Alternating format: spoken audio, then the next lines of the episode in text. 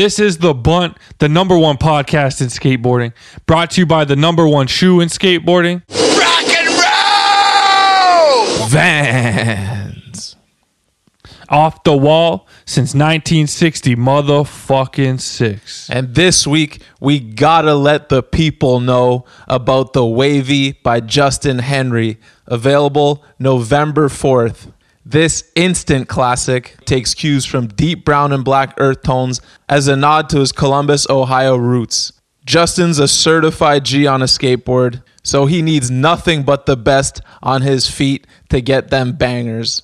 If you trying to get your Wally nose blunt on, you know what to do. Get the Wavy by Justin Henry, available everywhere tomorrow. You diggy?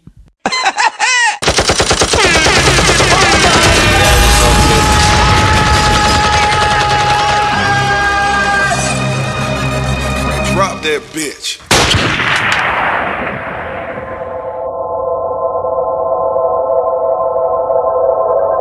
And now, live from Studio E, The Bunt with Cephas and Donovan.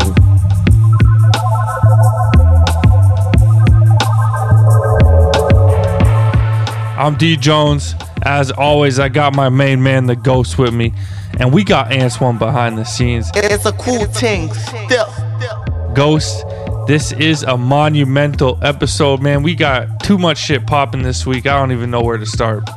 Well, let's start with the legend who joined us here in Studio E, none other than Mike Mo Capaldi himself. Big legend. It's funny to say we grew up looking up to him because I think he's like a year or two younger than us, but he was right in that age, age range where every video coming out in that era meant the world to us. So it was an honor having him on the show. Dope dude, entrepreneur of pain, obviously great skateboarder. Just a beast interview, man. Let's fucking get this show on the road. Oh, but of course we got to go to the post office, pop in, couple episodes left, get your emails in to the buntlive at gmail.com. Then we talking some sports, you diggy? Make sure to follow us on Instagram at The Bunt Live. Subscribe to us on YouTube at The Bunt Live. Go check out our Patreon, patreon.com slash The Bunt. And then head over to thebuntlive.com. That's where all the extra, extra is popping this week. Ghost, this is your baby, man. Tell them what you did for the people. Oh, we had to hit the people with another bracket, the fakey tray bracket. You know what I'm saying? That's mm. three of four tray flips. Next is obviously going to be regular tray flip, where whew, it's going to be controversial. But in the meantime, That's going to be tough. in the meantime, go fill out your brackets at thebuntlive.com. You know what I'm saying? Let's get this show on the road, man. Uh, we got quite the selection. I'm sure we're gonna get roasted for forgetting uh, five or six epic fakey trays. Apologize in advance, but deal with it. You dig? Like we said, these are our 16 favorite fakey trays. You know, our main man, Matthew Blinger Sullivan, is up in there over 7 Eleven Gap. You know, he up there with the big guns, and uh, he's got my vote all day. Since we've started doing these brackets, you know, I've seen some people release some other voting on their favorite version of this trick, putting these two guys together. But let me tell you, this is the original skate bracket, thebuntlive.com. We got a big box coming from the good homies over at Spitfire. They always doing it big for us. They want to send you something. So fill out those brackets. The winner gets a fat box, a ghost style box. And while you're there, thebuntlive.com is absolutely popping this week. We got new gear, man. How long we been working on these clothes, dog? Uh, since the dawn of time, man. Seven, eight years. But uh, the pandemic really slowed things down, but it didn't slow this down. This was all our fault, dog. Um, we got two T-shirts and a hat going up on the website. You know what to do. Fill out your bracket. Head over to the web store. Yes, sir. Ghost, you know what time it is. It's the Ghost Shout Out of the Week, brought to you by ParadeWorld.com. Available in Canada, the UK, and the US. And since we've been working with Parade, we're always getting asked, what the fuck is Parade World? Well, let me tell you. You've heard us shout out skate stores where we've ordered some dope product from in the past. Well, ParadeWorld.com is exactly this. It's a co-op of the best skate stores in the US, UK, and Canada. You shop on ParadeWorld.com and a legit local skate store fulfills your order and ships it direct to your house. Shop local, shop legit, ParadeWorld.com in the US, UK, and Canada. Ghost, what's your shout out of the week, man? Oh, this week it's easy, bruv. It's a Quartersnacks ting. You know what I'm saying?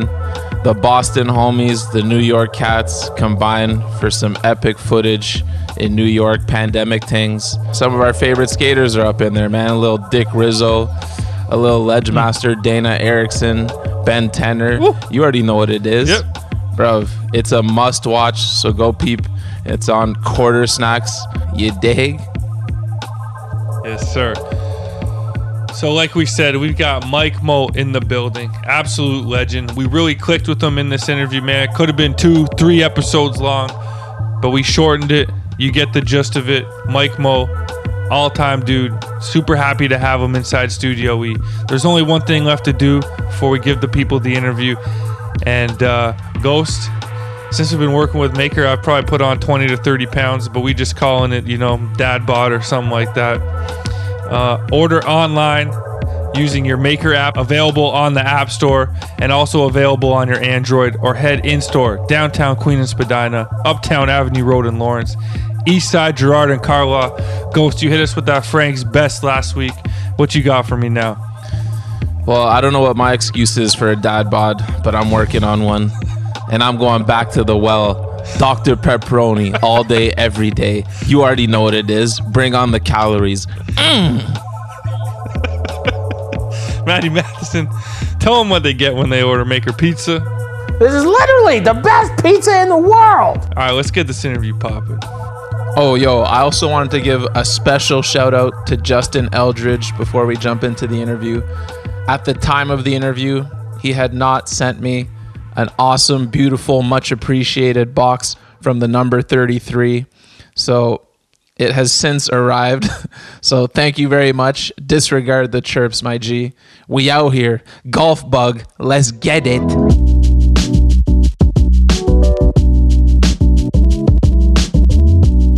All right, y'all, we got the legend Mike Mo in the building. What's cracking, man? What's up, dude? How are you doing? Like, this is a little baby Groot right here. I 3D printed it. Oh, what? Yeah. This is like, uh, for something like this, you know, I always have to have like an object in my hand, you know, like to play with. I got that, like, Yeah, I always have something. what do they call that? You know, the, the ADD brain, right? Like, I have to, like, be f- fucking with something for a Yeah. nervous twitch. So, this is my 3D Groot that I'm going to have this whole time. Dude, that's sick. We've had interviews where It's pretty cool. people will start like tapping a pen at the end, Uh huh. and it you can like hear it the whole time. Sorry to uh, call you out, Gabers, but he was nervously tapping his pen. Yeah, Could you not even see it either? Just like under the table, just. yeah. It's just like in the interview, but that's dope. That's cool that you have something that's not going to make any noise. Uh, We're down with that. This thing's cool, man. Have you ever messed with a 3D printer? No, They have like a whole like open source website where you could just type in anything. You could type in like airplane, and then you could just like 3D print like a little airplane if you wanted to. what? And uh, like whatever you could think of, you could like you're like I need an iPhone holder. You could just print it out. What? Yeah, everything. It, it's actually really cool. Didn't Adidas make like a sole of a shoe with 3D printer?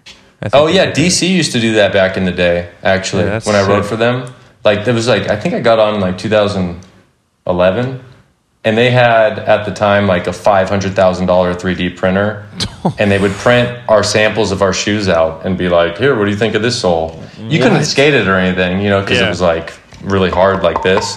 Yeah. But but yeah, they could like instead of waiting months for a prototype of the shoe, they could just mm-hmm. print it out and you know, two days later. I took like a couple days to print it, but two days later they'd be like, "What do you think of this?" And you would look at it and be like, "The shape, make it a little thinner," you know. So they were pretty ahead of the game with that one. That's crazy. Yeah, it's pretty cool.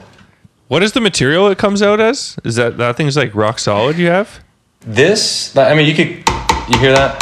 Yeah, yeah. Yeah. I think it's just a normal plastic, honestly. Like I don't know uh-huh. what type of plastic, but it's it comes in like a big string, like a big roll of string, and then the, it just melts it out and prints it at the same time as it's melting. Dude, that's crazy. The future, man, or the the present. It took like a day to print this though.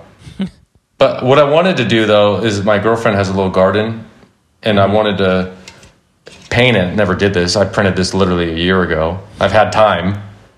And I, w- I wanted to paint it and put it in the garden and grow little plants out of his head. So it was like a little Groot pot. You know? It would be so cool. Yeah. Irrelevant to everything in real, you know, whatever, but I thought it was cool. So we start every show off the same. Hit us with your favorite skate moment and your favorite sports moment. I'll start with the sports moment because my favorite sports moment, and it could just be like basketball or something, right? Like, mm-hmm. it's got to be Kobe Bryant's last game, Oh, oh. yeah. right? 60 points. Because at that time, especially, like, I've always been a huge Laker fan growing up and always a huge Kobe Bryant fan. We ended up, me, my brother, Malto, Mikey, we all went to that last game. It was against the Jazz. So I think it was April 13th, 2016. I, th- I think that's when it was. And just the energy of that crowd there was like, I've never seen like full grown men run down the hallways to go get seated in the first quarter of a game. You know, it, it, it- they were like, like, they were like, all right, now Kobe Bryant, and uh, people through the hallways were like stampeding over each other just to get to the to watch him come out of the tunnel for one last time. Wow. Wow. So that was just cool because I've been to a whole bunch of different Laker games, and I've the energy's always been cool in the stadium, but not like that game. That game, just everybody is Kobe chants all day. Everybody was going fucking crazy, dude. That's sick. So I that that forever. Even at the time, I'm like, this is literally Michael Jordan's last game. You know. Yeah. So I was appreciating it a lot. That's why I remember the date. You know, it's like a a, a big moment to me. You know, and then obviously when he passed, that was that was tough. That, that was sad. Especially he's my childhood hero, pretty much. Yeah. So that sucked. But for skating, I don't even know. There's nothing like that where I like remember the date and like love that. Mm-hmm. You know, I don't know. I always loved Appleyard's Nollie Flip Crook down Sylmar 9. I just always loved the way that looked for some reason. It was just so smooth. Hey, that's a perfect one. But it's not my all time favorite. It's just, it was a great moment. Yeah. I don't know. Koston's Nollie backside nose blunt down the Arco rail. I always loved that. Because at the time, too, like just no one was doing that at all. Yeah. And then he tray flip nose blunt the little San Marcos rail, and that nobody was doing that shit. You know that was so ahead of its time. Guy Mariano and fully flared switch tray lip. No one was even coming close to that at the time. Actually, actually Greco. Remember Greco? Yeah, Greco yeah. might have been the first to do a switch tray lip down the handrail. I swear it was like a little rail they built or something. Is it the same one he did the back 270 nose blunt on? Was it? Yeah, I think they built it right. It was like that. The Yeah, I don't know if it was the same one, but yeah. So, which one, man? Pick one. I gotta pick one. I have to pick one. Oh yeah. Sh- oh shit! I'll take the switch tray nose nose grind in Ooh. Pretty Sweet by Guy Mariano. Damn. Yeah. Okay. That was nuts. I'll do that one. But dude, some Arto Saari shit from back in the day. I don't know. I just love that era. You know, like the early 2000s eras because that's when I started skating. So yeah. When full lengths were everything, man. they were. Dude, In Bloom was so sick. Sight Unseen. Fucking Yeah. loved all those videos, man. Mm-hmm. Those are great. Definitely. This is skateboarding, the Emerica video. Sorry, I, I'm getting off topic, but just love all that stuff. For sure, man. That's when we started too. Fucking. Even the DC video too, man. Oh, DC video was sick. Baker 2G, Baker 3. Baker 3 is sick. That's like one of the best videos of all time. Oh yeah. That was a little later. Like that was like we were Oh, finishing high 05, school. 06. Good times, man. Good times. It Definitely was, missed it that was. era. Yeah, it was fun. Speaking of that era, take us back to the beginning. Where'd you grow up and how'd you get into skating?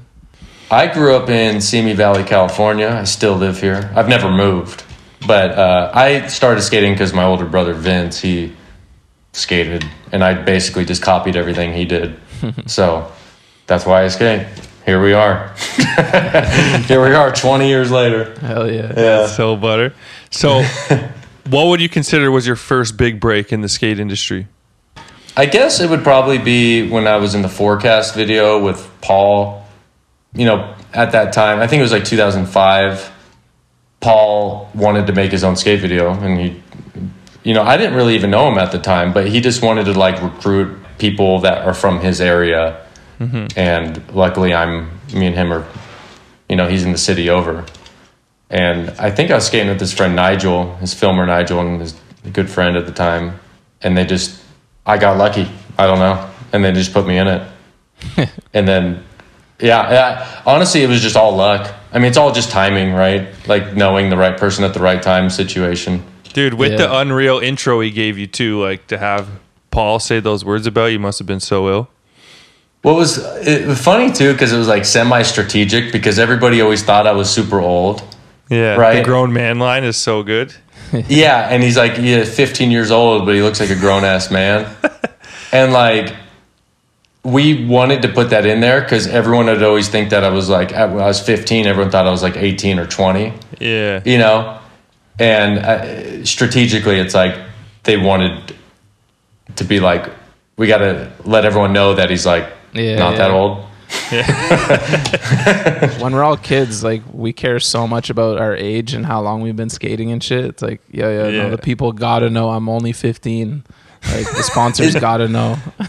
Yeah, and it's like it is important though for the sponsors because like if you think about it from their point of view, they're like, "Oh, this kid is, you know, 22, like where has he been?" you know, or Yeah. 15. Mm-hmm. It's a gi- it's an enormous difference. Oh, for yeah. sure, for sure. The foreshadowing and forecast was good when he's like, I think he said something like, "You're gonna be hearing this name a lot more in the future" or something. Oh yeah. Oh, he did say that. Yeah. Yeah. Huh.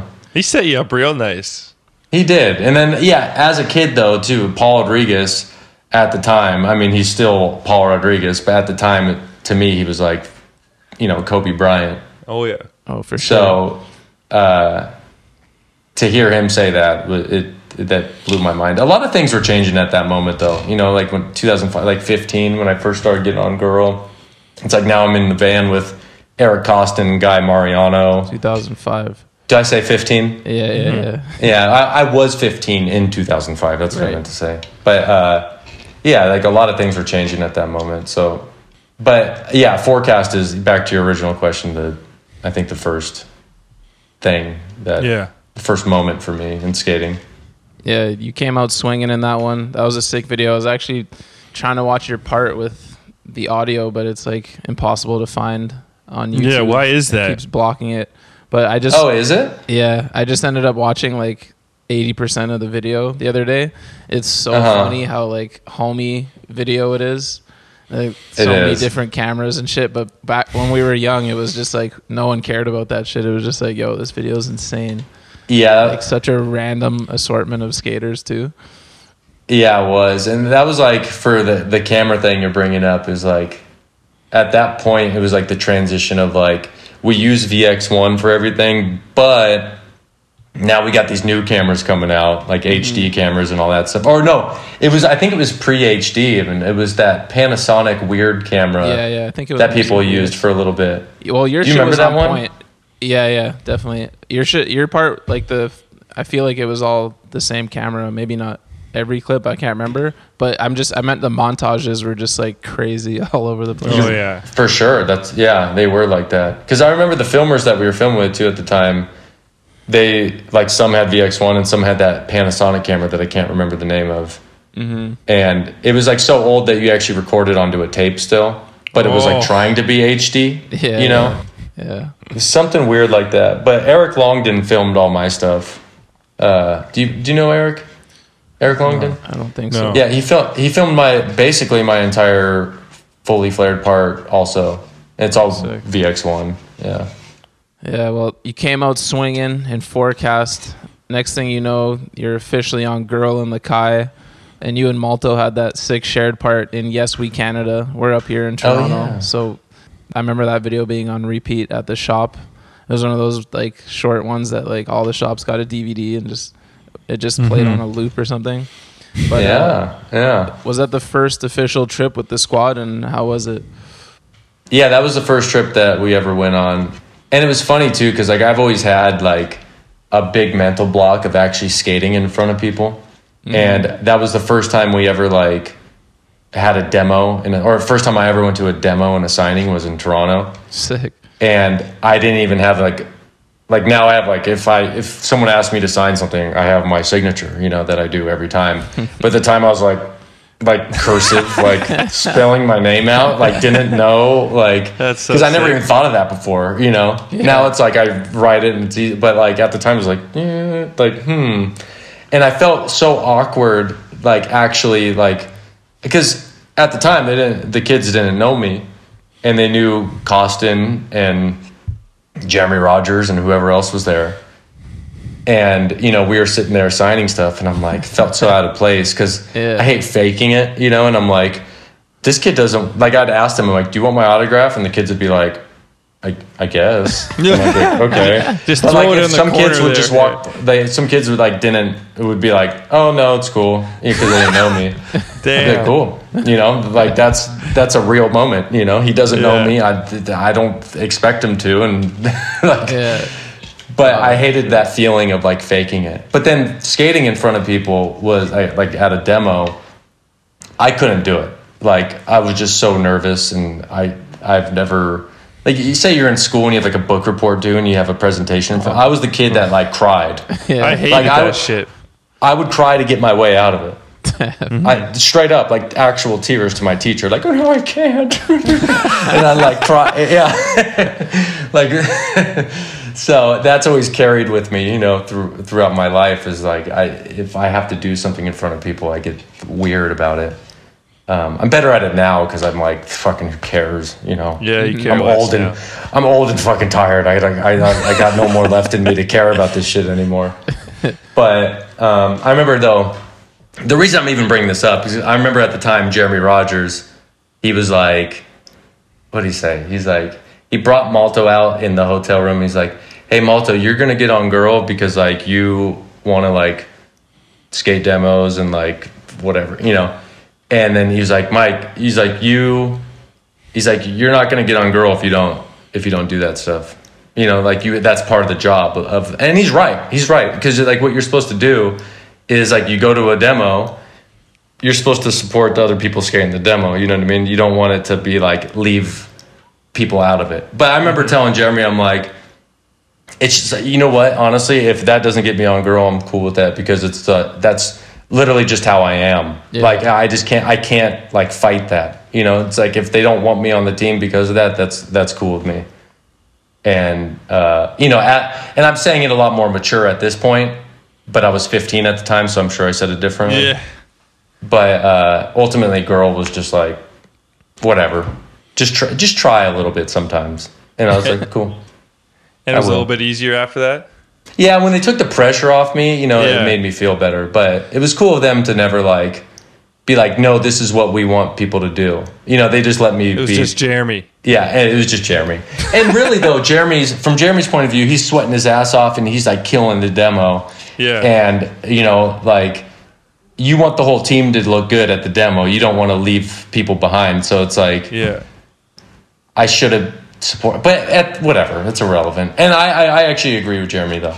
But Just that was your first the- one too. record. So obviously it's going to take some time. Like you're not just going to pull up to a, a demo with the girl team your first trip and be like, you know, the main event. Like it's going to take some that's how- time to warm up here. You would think so, but that's how Malto was. Malto just came out firing, man, just killing demos. Yeah. He was ready, man, and I was like, "Look, you don't have to like me, okay? This is what you're gonna get." Uh, it's intimidating having the dude who's like the perfect new am. He was the perfect new am, and I was always in his shadows because he was like that. He was that perfect. Like he would say everything perfect. He would do everything perfect. Like he's because he's the he's the world's most most perfect man, you know, or world's most perfect boy. At the time, that's what we used to that's what we used to call him. But you know, I always observed, and I'm like, this is this is what you're gonna get out of me. It's either you don't like it or you do, and that's okay with me. Turns out they liked it, man. So you're good. It, yeah, it worked. It worked. But looking back, I'm like, I should have did it differently, you know. But that, you know, that's getting older. Of course, that's what you you think about. Mm-hmm. Dude, I hated doing present presentations in front of the class more than anyone. So it's like fucked up that I do this now. It like doesn't make much sense.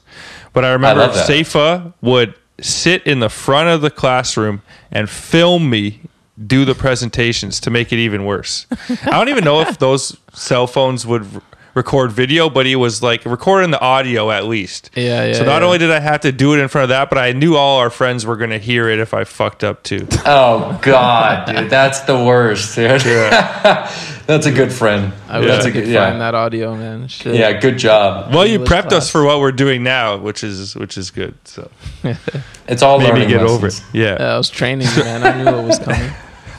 Yeah, yeah, you're ahead of the curve.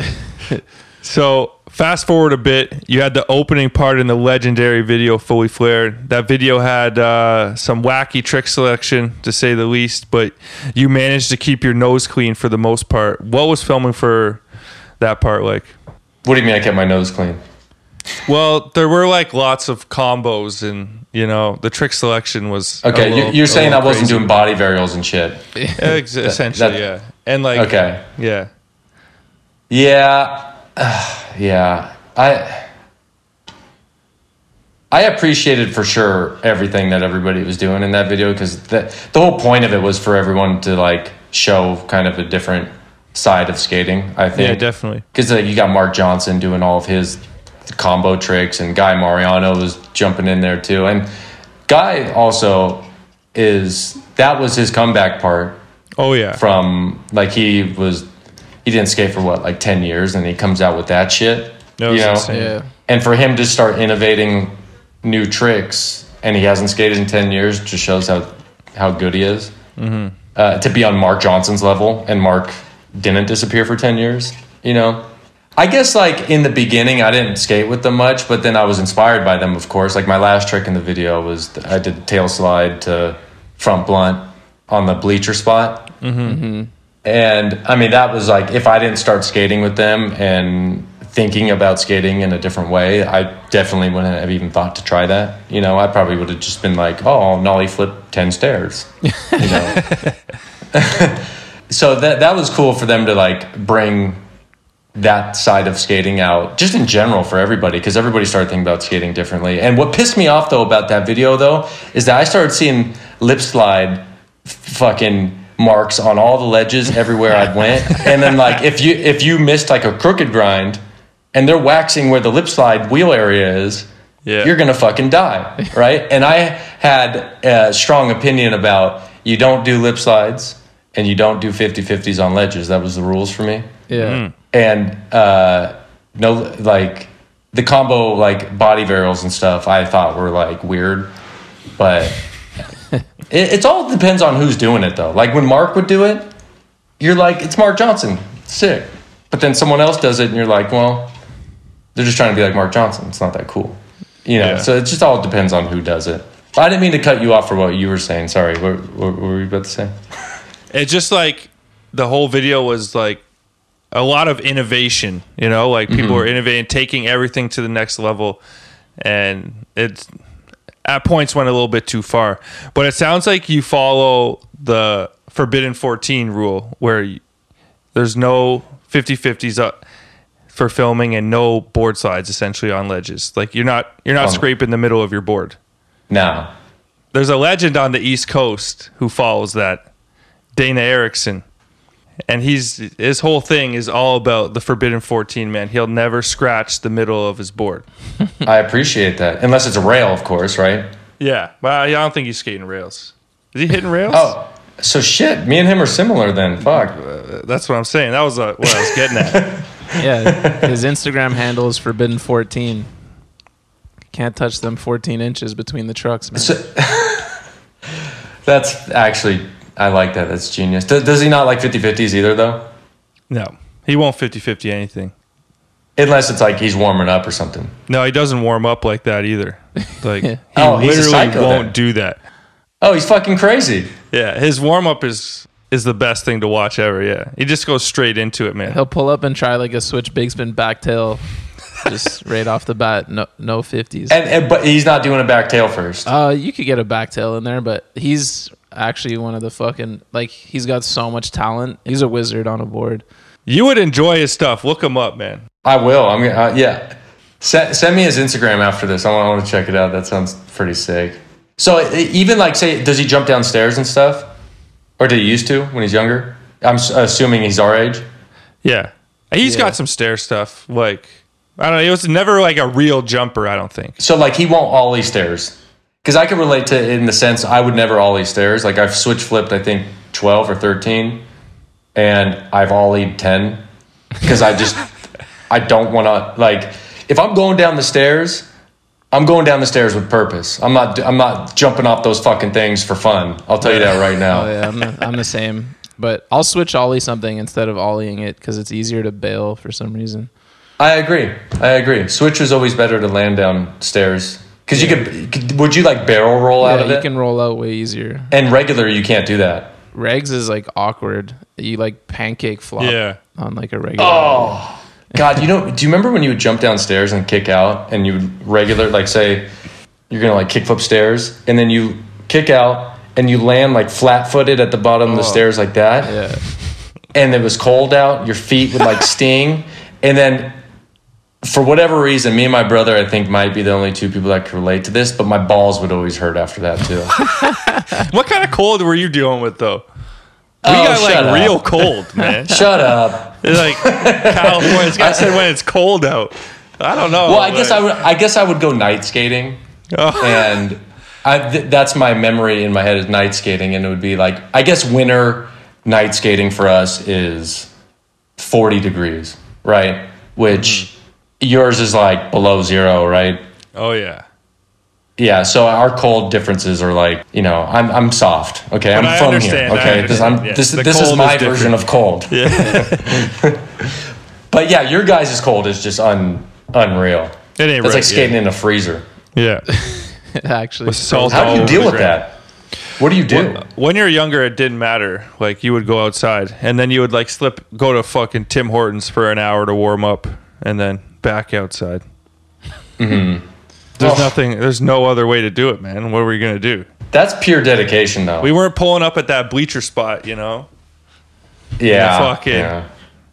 We it was rough. California Yeah. jackets and shit are so funny.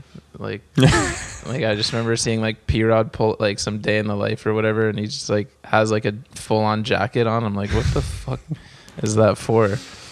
Oh yeah, we probably look so soft out Yeah. here. Huh? That's funny. Yeah, you. But the it could like people that move out here and stay out here for a while though. They all turn soft. All of them. I've seen it time and time again.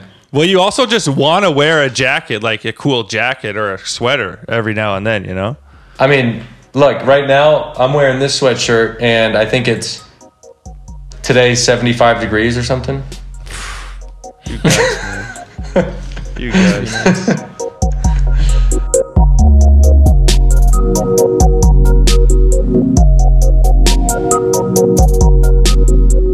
It is time for a CHPO giveaway. We have hidden our logo on the CHPObrand.com website. The first person to find it, screenshot it, email it to the buntlive at gmail.com is getting a box with a Skateistan watch and sunglasses, Make Life Skate Life sunglasses, and a Skate Pal watch. Man, that's a ghost size box if I've ever heard of it. CHPO brand, as always, doing it for the people.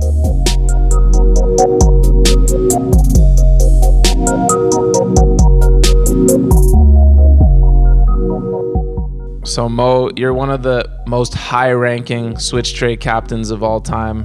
Can you try and put into words why switch trays are just the absolute best Oh my trick in the game?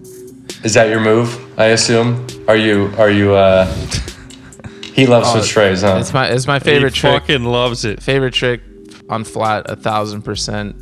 But yours are so good that I know you must have a certain you know special place for them in your heart too. I love switch trays. I always love the way they feel more than a regular tray flip.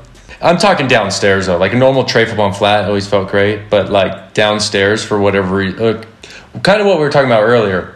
Jumping down switch downstairs is a lot easier. Mm-hmm. So that was always the reason I I love that trick. But uh, to me, when I was a kid too, that was the ultimate trick. You know, uh, the switch tray was the ultimate trick.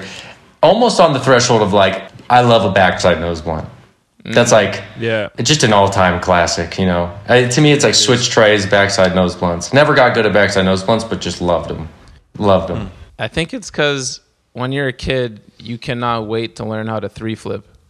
And then when you've been skating a little bit longer and you figured out switch, you just feel like you just did the best trick possible. And You're like, no one's better than me.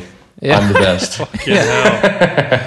I can't tray flip, so I can't even appreciate. I mean, I can. You but can like, tray flip. No, I just don't have good ones. So like, I Okay. can't even relate to you like enjoying the regular one on flat more or like just enjoying it. So I'm just all switch tray. if you had to pick one, do it switch. So you got, you know, you're in a better scenario than most people. Most people could just do them regular. Yeah. Yeah. So I'd rather be in your position. I mean, I'd rather be in your position. You've got all four, you fucker. yeah. Well, I don't skate anymore. You know, I used to have them. The one I don't know if you saw. I can still do them. Maybe like I don't know how long ago it was now. Maybe a year ago we did a switch tray bracket, but Oh, I think I saw that. yeah, we threw in the one in Australia. That thing was a thing of beauty, man. Who won that? Brandon Turner. Yeah. What'd he do it over? Uh, you know the rail that like Chris Cole, the first tricks I remember seeing over the rail into the bank in San Diego. Chris Cole did like half cab and Yeah. switch trade over that with no shirt Yeah. on and sunglasses. And look back at it. And looking back at it, it's an obvious number one. It was insane. It was insane. obvious. It's an obvious number one. Did he kind of land nose heavy, or am I making that up? No, he didn't. kind of. Did he? It's pretty perfect, but like maybe with the way he like looks back, it, it could seem like. Yeah, yeah. I gotta rewatch that actually, because that was it was it, actually really gnarly. I remember so many people got mad at us because Bobby Worrest didn't make the bracket. We got shredded for that. What he do it That was probably like the Like sh- best decision we made to leave him out because it created so much controversy. See, sometimes it's smarter to do shit like that, even though it wasn't on purpose. That was the most comments we've ever gotten on any post, and literally all of them were asking where Bobby Worrest was. And it was like, this is this is perfect. You got to just start doing more shit like that. Just leave obvious things out on purpose, just to fucking piss people off and start a conversation. Yeah, fakey Yeah, we tray need to do another bracket. The fakey tray mm-hmm. one's ready. Maybe it, it might be out by the time this interview comes out. Nice. That'd be dope. Fakey Trey is just a legit one.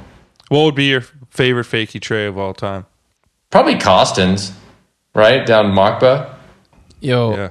I don't know. I'm probably gonna get destroyed for not putting his in, but right now I don't have it in there. But it's only What? because I swear no one. I tried to ask so many people from homies from Europe, but I swear I remember someone doing it, someone else doing it back in the day. But it's Koston. And that's why it's not in. Well, I just remember liking it more too, and I saw it before Koston's. So I was I was just leaving Koston's out if I could find the other one, but I haven't found it. So maybe I made it up. I don't know. Honestly, I'm hearing some Bobby Worrest type of situation going on right now. I know what you're doing. I'm, I'm. Your Instagram's gonna go off about this. I know it. Hmm. It's gonna be the most comments again. What about Koston's fakey Trey MACBA? Yeah, yeah, you guys suck. You fucking suck. You don't even deserve to do this poll. You're the worst. Fuck you. Maybe it'll get Costin to come on the pod, which would be nice. Oh yeah, that'd be cool. All right, let's keep it moving. You hardly skated handrails throughout your career. Was there a reason for that? Yeah, I broke my wrist when I was a kid. On a Oh, in the intro. Yeah, the intro. Yeah, intro forecast. Yeah, snapped my wrist, and that just was like a learning lesson to me. Just don't. You're like, I'm done. yeah, don't skate rails. Just worry about flat ground and ledge tricks, and Yeah. stick to what you're good at. Don't try to front feeble handrails. What were you trying? Were you trying front feeble? I was. Uh, I and see back to what we were talking about about uh, the guy that doesn't warm up. I should have front boarded it. You know, I should have 50-50 it a couple times, get the used get used to it. But I'm, you know, just learned how to front feeble on my flat bar in front of my house, and I'm like, you know what, I could do it down this rail, same thing. but like you're not used to like you know you on a flat bar you want to like kind of push sometimes. You know that sensation of like, but like down a handrail you just let the gravity do the work for you, and I didn't know what that feeling felt like. Right. So that was my learning lesson. Just stick to flat ground and shit. Don't be trying to do this stuff. I don't want to break my wrist again. But like everyone gets hurt. I just I just wanted to be one of those guys that never got hurt. And then unfortunately I got hurt like every two months. I feel you, brother. Yeah. you did come in hot with the gap to switch lip, unless that was a guest trick. Yeah. I just wanted one rail trick, you know, and that's it. Just one and so done. funny that yeah, you had no rail tricks pretty much in all your main biggest parts, except I think you had a little crook on like I don't know if it was a handrail, but like a down rail. I think Yeah. in forecast. Oh yeah, dude. We should have fucking took that out. That would have been sick. Just to have like no like clean of rails, you know, just nothing. Yeah. Damn. So what was the process on the switch lip? Because that's a pretty rant, like kind of very sackable trick to just be the one kind of gnarly rail trick you ever did. I was just like, actually, I was on a road trip up there because my grandma lives down the street from that handrail. It's up in Sacramento, like it's called Placerville, mm-hmm. and we drove by it randomly, and I was like, I should probably skate that because it's just cool. But then I was thinking, what's like the safest rail trick you could possibly do, where you kind of it doesn't require any skill, like handrail skill, and that's why I chose that because I'm like, okay, I don't have to worry about like going over and like clipping on the way up Yeah, yeah, yeah. because you're gapping to it. You're like facing forward, and I'm gonna land regular. So, okay, I'll just do a switch 180 and hit the rail, I guess. you know, like it requires no skill, really. You know, like that's like the most basic handrail trick ever, probably. Just to, unless you go switch lip back to switch, you know. But like just just switch 180. I basically just switch 180 the stairs. I love me a switch lip. Did you uh, board slide it or straight to business? No, no warm up. Just yeah, we're going. We're going. If we're jumping down, we're doing it for a reason. Yeah, I'm with you on that. Like That's if so dope. if I want to do something on like something gnarly or like back in the day, I'm not like a Leo Romero who's probably gonna rifle off like seven different tricks warming up to the main event. you Work know? his way up. yeah. I'd always trip out on Paul too, because Paul was that same way. Like Yeah. he would just do ollie, kickflip the stairs three times, heel flip it, nollie flip it, nollie heel, tray flip, frontside flip, backside flip, and you're like, what the? F-? And then he switch varial heels it. Mm-hmm. You know, but he did like 90 other tricks before that, and that's why he's the P Rod. Fuck the conveyor belt, as Koston said. Yeah, yeah, yeah. That intro in In Bloom, that's the perfect description of him still, which is mind blowing. That was 20 years ago. We getting old, boys. Yes, we are. So at the time, the move from DC to Lakai made waves in the industry. What was behind that decision? If you if just like how do you, I mean how do you answer this? It just financially was the correct decision. That's the easiest way to say it. Simple enough. Simple enough.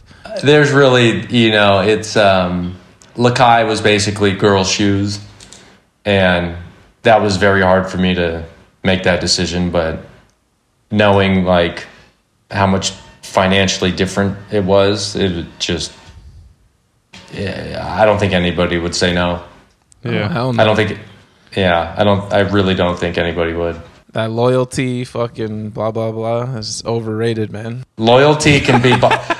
Loyalty can be bought. I mean, when we're talking sponsors in the skate industry, like, come on, man. Yeah. we only young for so long. Yeah, Those exactly. opportunities aren't out there all the time, man. No, they're not. And uh, luckily for me too, with I got hurt when I was 24. I did that.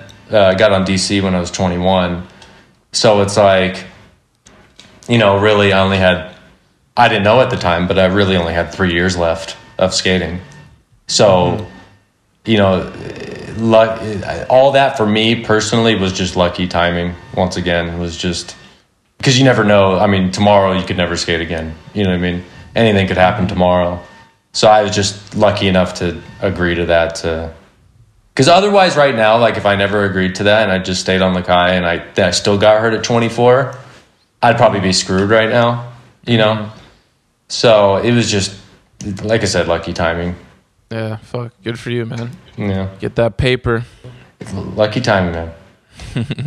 right place, right time.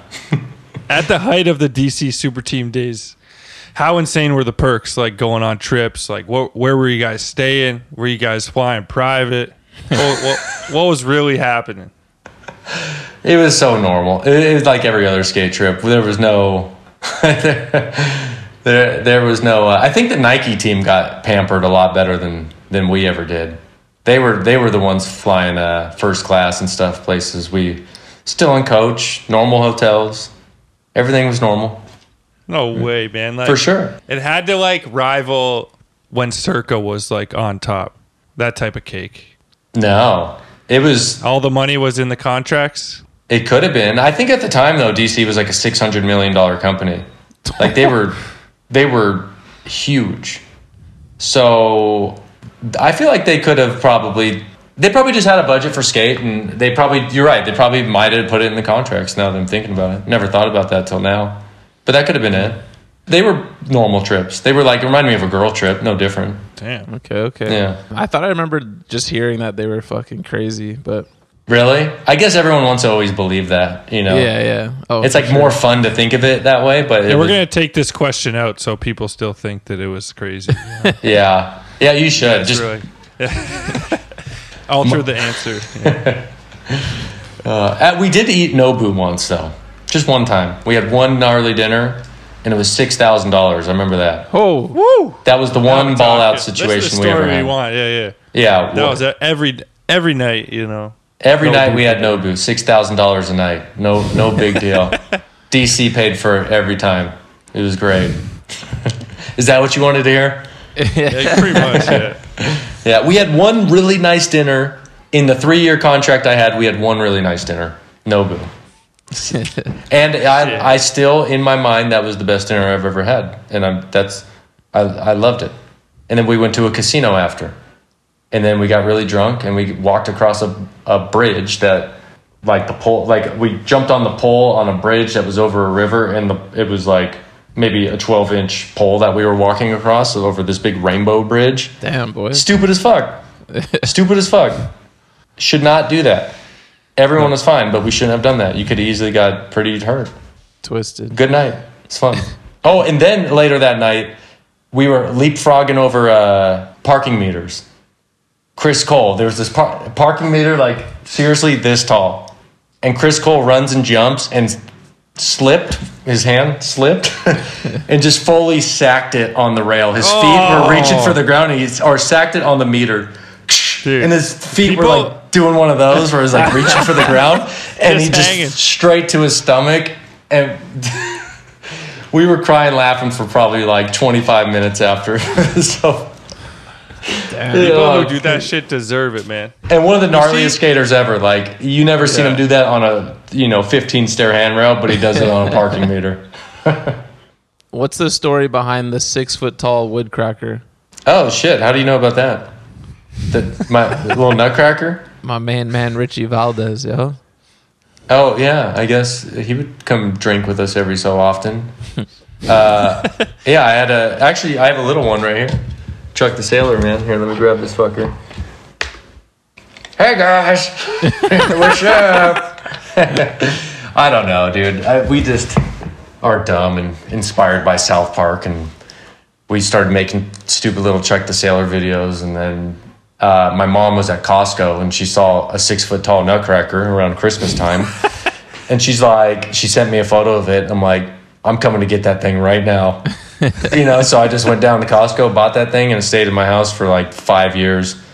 And then eventually there's a, you know, the, the bleacher spot we were talking about, the, I did tailside to Yeah, Yeah, yeah. front blunt. At the edge of those bleachers, we would always throw like TVs off it and stuff when we were kids. so one night we got really drunk. We took the nutcracker down there and threw it off the bleachers, and the thing just blew up. Uh-huh. yeah, it's like it's probably like five five stories tall. So like you throw a TV off it, like the old tube TVs, you know, not like a flat screen Yeah, yeah, TV. fat throw a two TV. It sounded like a gunshot went off. It sounded like a bomb or something. so we thought it would be a good idea to pay tribute to the Nutcracker and sacrifice him for the, good, the better. That's a nice tribute. Was he functional? Could you actually crack nuts with that? No, it was just a big wooden like block. It was like like really light wood. It wasn't like carved or anything. It was just like a. It was almost like this, but like kind of wood, some type of wood. Right. But yeah, there it is. The six foot tall knucker. I can't believe you just dropped that one in here. That's amazing. Good question. good good research. Fuck. What's up with the arena? Yeah, yeah, yeah. Okay, so that's Richie. Yeah, these are inspired by Richie. Yeah. Yeah, that's just a little hotel bar that I haven't been to probably now in like five or six years. But that's our that was our at the time like pre Uber when you couldn't just like Uber to the other city to like go drink with your friend. Like it would cost I think to go to the where everybody actually goes drink. It would be like sixty dollars to take a taxi at the time. Mm-hmm. So the arena, you know, was two minutes away from my house, and it would be ten dollars to get there. So we would just load the van up and uh, like ta- the, actually the taxi driver he would just show up to the house. We didn't even call him anymore. It was so regular. It was like friday 9 p.m he's sh- he's at the house and he knows that he's about to take like 20 people That's to the sick. arena. Every every friday no matter what. And if i was out of town my brother lived with me so it would still be going you know every friday no matter what. And that probably lasted for like three years four years straight. That's sick. Local legends at the arena. yeah. And David Lloyd took that place over, man.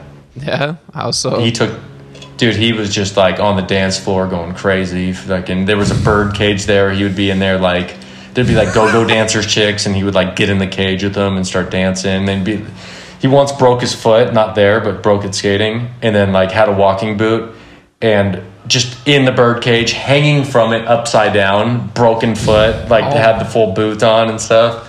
And then they, what they started doing too is that like they would just charge us like a dollar for a drink. So at the end of the night, actually probably even less than that, because I'd be like, "Hey, give me, you know, thirty uh, fireball shots." So they give us thirty fireball shots, and then like twenty minutes later, I'd be like, "Give me." 20 more fireball shots and like four pitchers of Coors, you know, and it was just like at the end of the night, I'd sign my bill, probably 150 drinks total for the night. Sign the oh bill, it'd be like God. it'd be like 40 bucks. Wow. So we were just we were we bought a fake bottle of Cristal once and brought it in there and like filled it up with like shitty wine. So we we all had like bottles of Cristal. you guys just ran shit over there. Yeah, we brought a beer bong in there once, so we'd just be doing beer bongs on the dance floor. There was no That's rules. crazy. We we owned it. It was it was so fun, dude. It was good times. That sounds fucking dope. so you started Glassy Eyewear a while back. What was the inspiration behind that? You know, another just simple story. Of course, I, it, we were at a uh, skate spot. It was like me, Mikey, a couple other guys, and my brother Vince. And I th- honestly, it was probably one of the nights after the arena. And me and my brother just sitting there at the bottom of the stairs, and we're just like, dude, it's so bright. it's so like you know, as you're hungover, everything's just bright as hell. Yeah. And we were just so tired, and we're just like, and Vince was like, if I had a sunglass company, I'd call it Glassy. And then uh, we were like, I looked at him like, let's let's do it. yeah. And that's it. Great story, huh? That's that's literally all that happened. And then we just learned everything after that point though, we just learned how to like do the manufacturing part and, you know, ordering and make a website and all the million things that come with doing with creating a business. You know, it always seems so simple until you get into it. You're like, I'm going to make sunglasses and sell them online. Mm-hmm. Right? And then you actually realize that there's 500 other details that have nothing to do So many little parts. Yeah. Yeah. Just like you guys with this, I'm sure it's like, okay, we got to do it through this messenger, and there's now you got to get an editor, and the editor costs thirty dollars a month, and not not the the person, but the program, and then Yeah. like you got to export it in this format, and then how the fuck do you even put it on? I don't know. It, and then you have to make an Instagram, you have to make little clips. It's like idea And you want to simple. make T-shirts, and it's always expanding, right? Mm-hmm. But Glassy has has it turned into like a distribution now? We ship other people's products, but we don't actually sell anybody's products. Okay. We're, we're just basically like a fulfillment center for them. okay. Yeah. Do you have any advice for the next generation of young skaters coming up in terms of setting themselves up for post skate career. You're an entrepreneur, you know, passive income, any any kind of thing. Because obviously, young skaters can be on a one track mind, but y- like you said before, you never know when it could end, and it's a short window to make Yeah, a lot of money potentially. Hundred percent. Yeah, you never know when it's going to end, right? Like you could feel like, oh, I'm in this position and it's probably going to last forever. It probably. I, sorry, I was going to say it probably won't, but that's not the case. That's just me being dumb. But uh, it's you just never know when it's going to happen, right? It, it could happen any single day. So it just, I think the best thing would probably be you got to be smart with your money, of course. You got to, I think, invest it. But fuck it, dude. It's so easy to think that like you're gonna continue making all that money, and uh, athletes probably have the worst longevity in any career, right? Like you're, it will come to an end because you're an athlete because your body just won't work the same at some point. So you gotta, I mean, you gotta save, you gotta invest it, of course. And I was actually thinking about this earlier today. I was like, I wish that I just took like one of my sponsors' checks or something, and even like say the lowest paid one, and just put that into like even like the stock market every month, like just something Yeah. safe. You know, almost like treat that as like a bank account where it actually can like grow and make money. And I'm not like some fucking financial dude. I hate. I actually don't even like talking like this unless it's like personally, but it really is like to be responsible as a kid that's making money that I think would be a really responsible thing to do and just try to slowly grow that money instead of blowing it on like a whole bunch of drinks at the bar or Nobu or something Yeah. stupid like that. Yeah, for sure. Or fucking taking that shit to the arena. Yeah. Well, and uh, you know what? We balled on a budget though. You know, we were good. Like I said, we would we would order uh, 200 drinks and it was 50 bucks, you know. I wasn't going to Hollywood and doing that. Yeah. If I ordered 200 drinks in Hollywood, I'd be I'd be broke. Straight up. So um yeah, you just got to be smart with it. But that's like yeah, you, with everything. It, it's just hard like in that position it's so easy to think it's going to last forever. Yeah. You really do. You really do. It's hard not to think that way. Yeah, it's tough as any sort of athlete where you're making the most money when you're the most immature. So it's it's not uncommon to see people blow it, but And, and and you know what? To like kind of talk shit about skating really quick, it's and I, I worded that right by the way. I'm like seriously gonna talk kind of talk shit about skating. Like it's almost rewarded sometimes to be dumb. Yeah. You know what I mean? Like dumb and like, oh, I'm drunk. I'm just that drunk kid in the van, you know? And it's like the older you get, the more you realize you're like, that's so irresponsible that like skating even rewards that. You know, and I'm not saying like all skating does, but like it's not like no one ever gets the talk of like, hey, you should probably be more responsible. I know you're 18 and you're just having fun, but like you should be more responsible. Mm-hmm. You know, I think that's like an important thing that in skating probably needs to happen more often is like, hey, you need to, you know, think about your choices a little bit better. And I'm not saying everyone's like that at all. I'm just kind of general statement. Like, No, I feel you, man. I think skating's the only thing that could get away with that. Yeah. And I think that's why a lot of people like skating because there's that much freedom. But it's always good to be responsible, of course. For sure. That's me just being old. Couldn't agree more. As a huge skate nerd, just watching, you know, a handful of my favorite skaters just go off the deep end with partying and stuff, it just bums you out. You know, the older you get, you're just like, wow, like we could have had a couple more parts and you could have Yeah. had a house and all this shit. But I mean, fuck, it's such a tough, tough thing. Like, is that the team manager's responsibility? Like, people have substance abuse problems. Like, it's so mm-hmm. deep. But you, I, I 100% agree. Like, maybe it is team managers. No, it's, I don't know, parents. Like, I don't know. But uh, skateboarding is almost a little too free sometimes. And I definitely don't like seeing when like brands kind of reward that and even market it. That's when I'm. That's when I start to have an issue.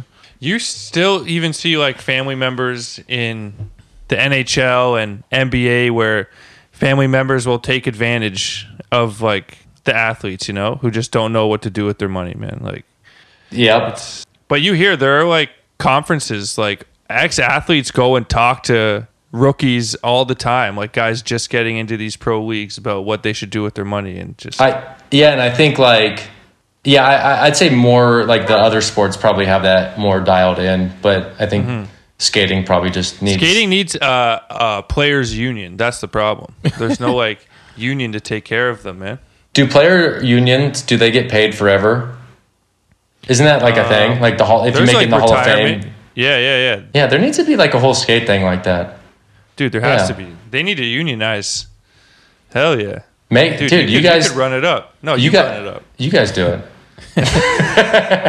no, you like do too it. much work, yo. yeah, yeah, yeah, yeah, exactly, exactly. It'd be it'd be too hard though, just because of how many brands there are nowadays. There, it's almost like there'd have to be a threshold. Like, is your company worth this amount? And then the brand pitches in monthly for like medical and Yeah. whatever. Like, oh, dude, skaters with insurance, that would be sick. That's I think that's unheard of, right? That would be part of the union, man.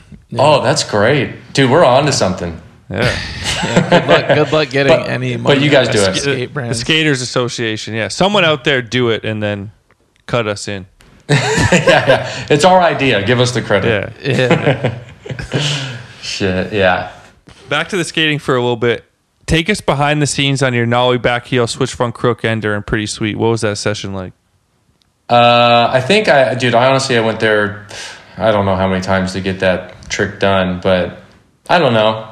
Don't, it just, like every other trick, just, it's not easy. Go there a million times to get A it battle. done. I just, yeah, I don't know. I don't even like that part. I, that part, that part needs like a re edit with a different song or something. I just don't like it.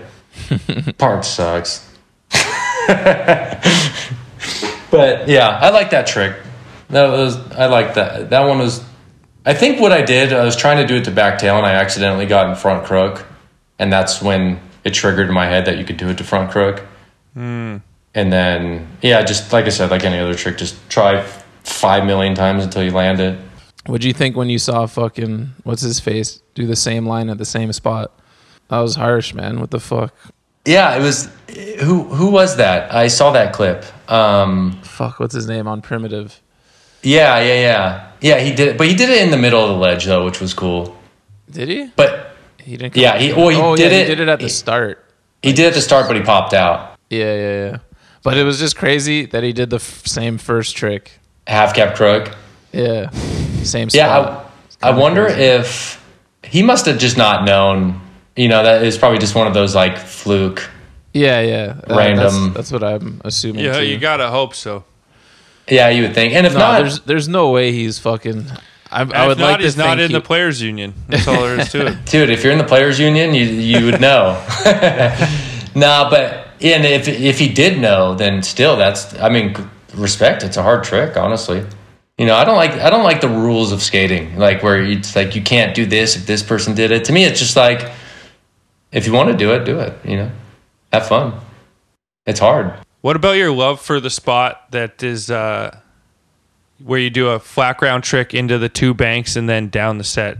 You had something there in every part. And there was always kind of like a, Oh. a wonky flip trick. A weird Yeah. trick, yeah. I would always throw one in there. Uh, actually, that was the spot I was talking about where me and Vince started Glassy. We were at that spot, like when we were sitting at the bottom of the stairs. That was I spent a whole day at the stairs. bottom of those stairs one time.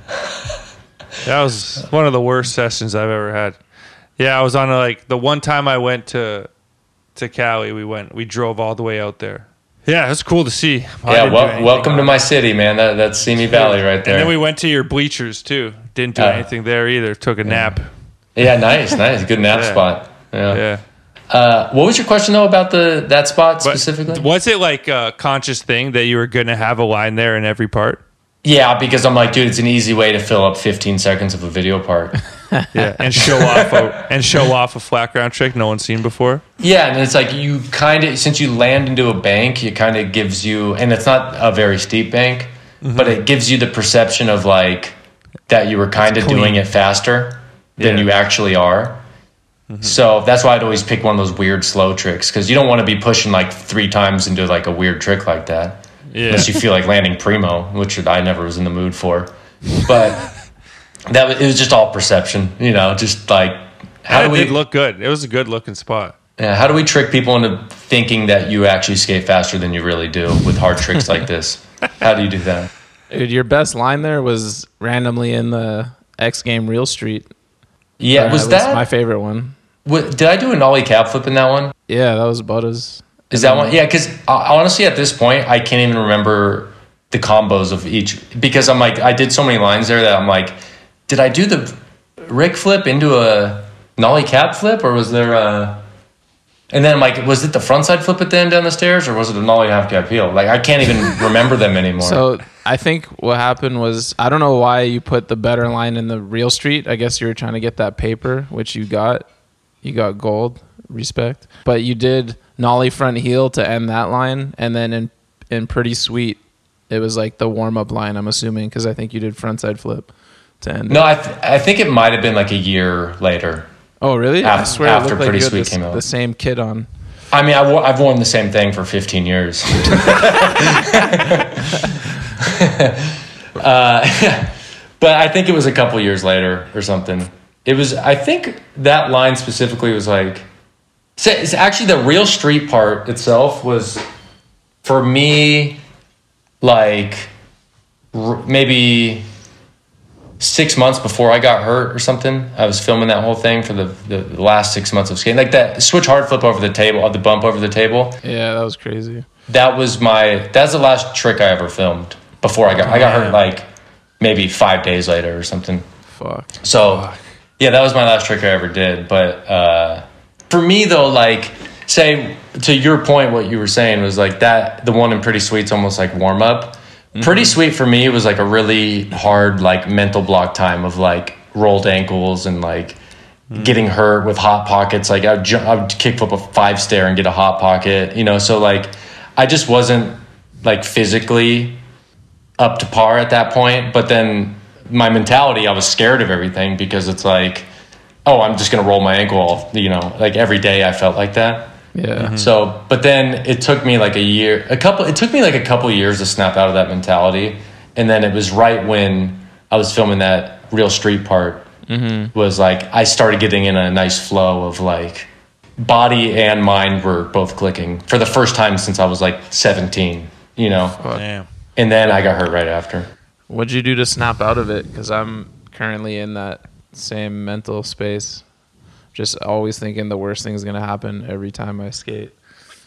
Yeah, I don't know. Uh, th- it's just, I think a lot of it too for me at the time was like being worried about like what everybody else would think, or like if people thought of me of knowing like, oh, like he doesn't miss tricks, you know, but really like that that weight of everybody else, at least me thinking that people thought that, like mm-hmm.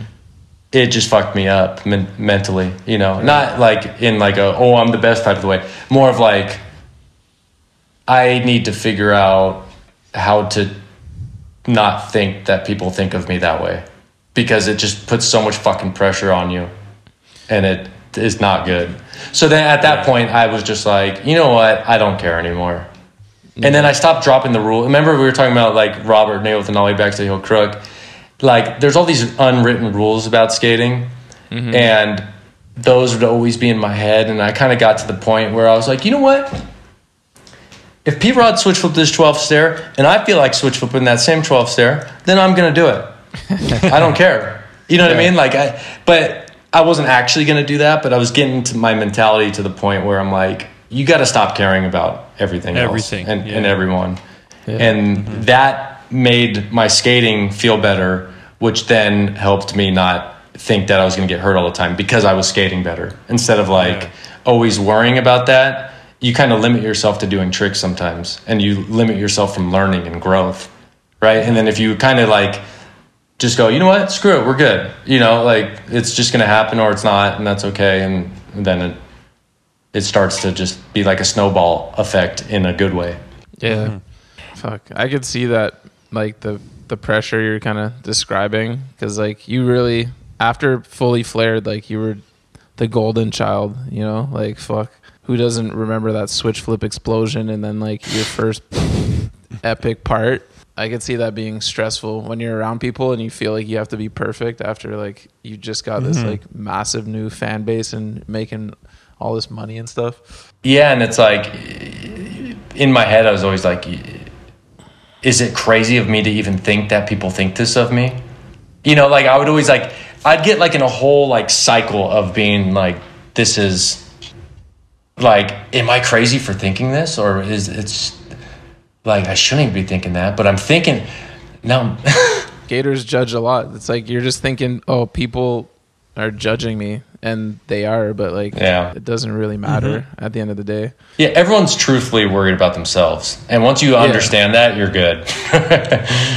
I feel like Yeah. PJ Ladd fucking seems like he went through something probably similar after Wonderful Horrible Life and then like Really Sorry and then he was just supposed to have a plan B part for like a million years and then just you know, he seemed like he kind of just chilled on the production too. I bet he was probably in his head a little bit with something Yeah. similar. You know, Yeah. it, I think it's really easy to do, but like someone like Paul, he never had that. He would always, he always just did Paul, and that's why I think he is where he's at now for that reason. He just No, I think he had some. Remember when he was like praying into his hat and stuff at Street League? I bet Oh. he's probably just like handled it a little bit differently, but I bet you he had he went through it too. You know, it'd be impossible not to. yeah, yeah, But he also just like finds ways to perform like in demos and contests in street Yeah. parts. Like I'm sure he was having a lot of mental battles too, but like that's what separates the like Kobe's from the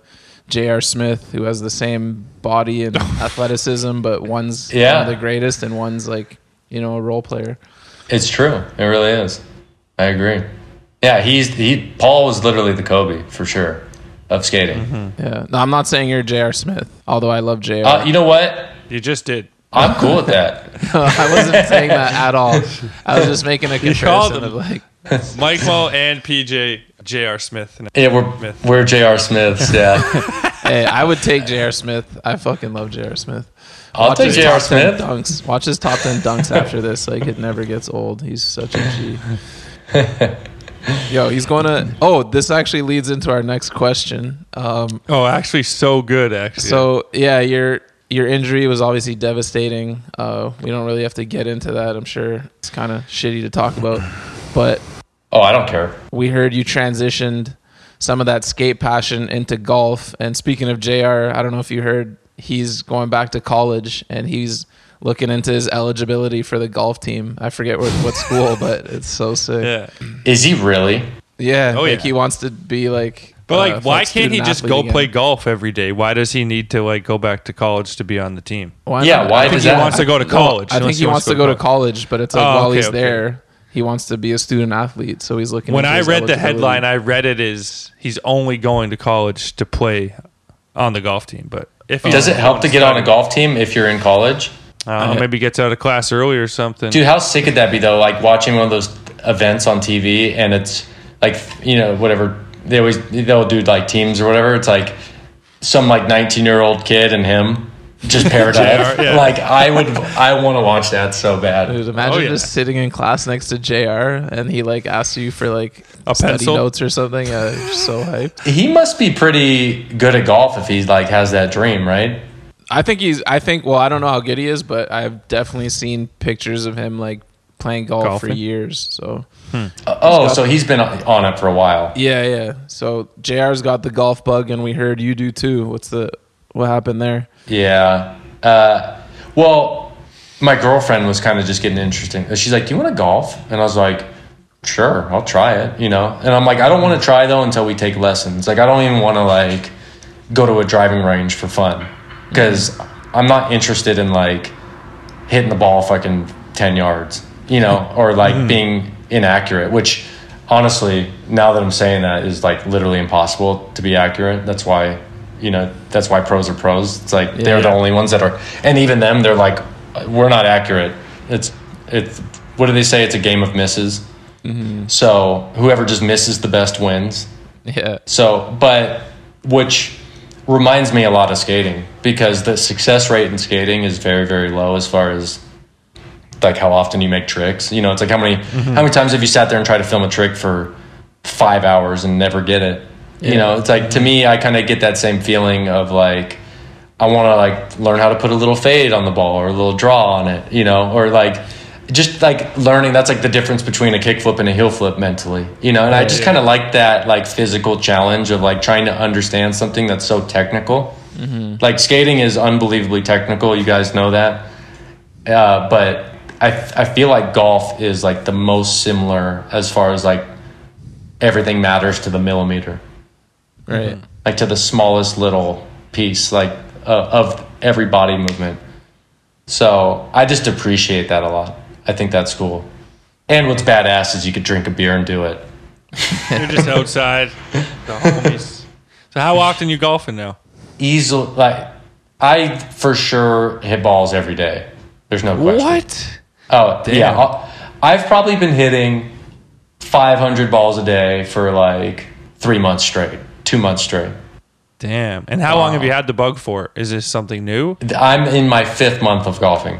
Wow. So you're you're hooked. Yeah.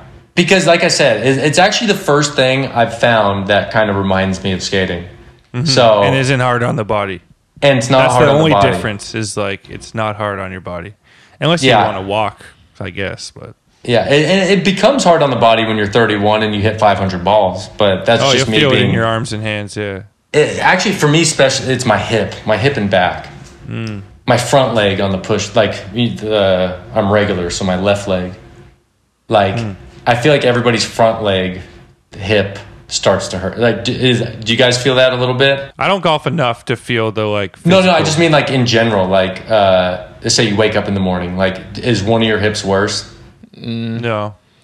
I wouldn't say that. no, not yet. Dude, I, s- the- I it's like, uh, how old are you guys? I'm 34. 33. Well, what the fuck? How'd you guys do it? How'd you pull it off? The winners, man. We get so many months off, man. It literally is the winter. Dude, I've got other You can't ailments. skate as every, much in the winter. every time I get out of bed in the morning, like both my Achilles are so fucking tight. I'm like, yo, if one day I like for some reason have to run out of bed in the morning, I I might just tear both of them at the same time. Fuck. God, Achilles the worst too. Yeah. Oh, oh shit. So have you Yeah. noticed yourself getting a lot better at golf? Because that's like my one pet peeve with golf. Like I've never, maybe at the beginning, I took lessons too when I was young to like learn how to play. I went to like a golf camp for like a week or something like that, and like I got better for a little bit, and then I just got to a point where like this is just how I play now. Yeah, it's. I know. I know. I yeah. Um, Pretty similar with my skating, actually. I think like with your skating, as I said. There's no way I'm getting better at this point. You know, I'm just the same. I, I mean, after like, I would. I'm just guessing. Like probably after 30, it's probably just like maintain. I, I haven't skated really since I was 24, right? But I can imagine the way I feel right now. Like after 30, you probably just start to like want to maintain tricks Exactly. and not Oh, lose yeah. them. Oh yeah. Even that Um, gets hard, man. Fuck. Yeah, I'm sure. I dude, it for sure does. Because I mean, like I said, I'll hit 500 golf balls and I'm hurting, and I'm like, dude, if I was 18, I could hit 5,000 golf balls and feel better Oh, than yeah. I feel now. And just yeah. Uh, but when I first started playing, though, I was probably averaging like 90, probably high 90s score. Now I'll be like high 80s and maybe 90 around there. That's what I'll shoot. So um, I, I, it is like progressing, but then every so often you have one of those d- days where you're like, I just can't even fucking hit the ball all of a sudden. What the oh, hell happened? fucking get angry out there. Have you snapped a club yet? No, I'll throw it very rarely. That feels so good. To just throw it?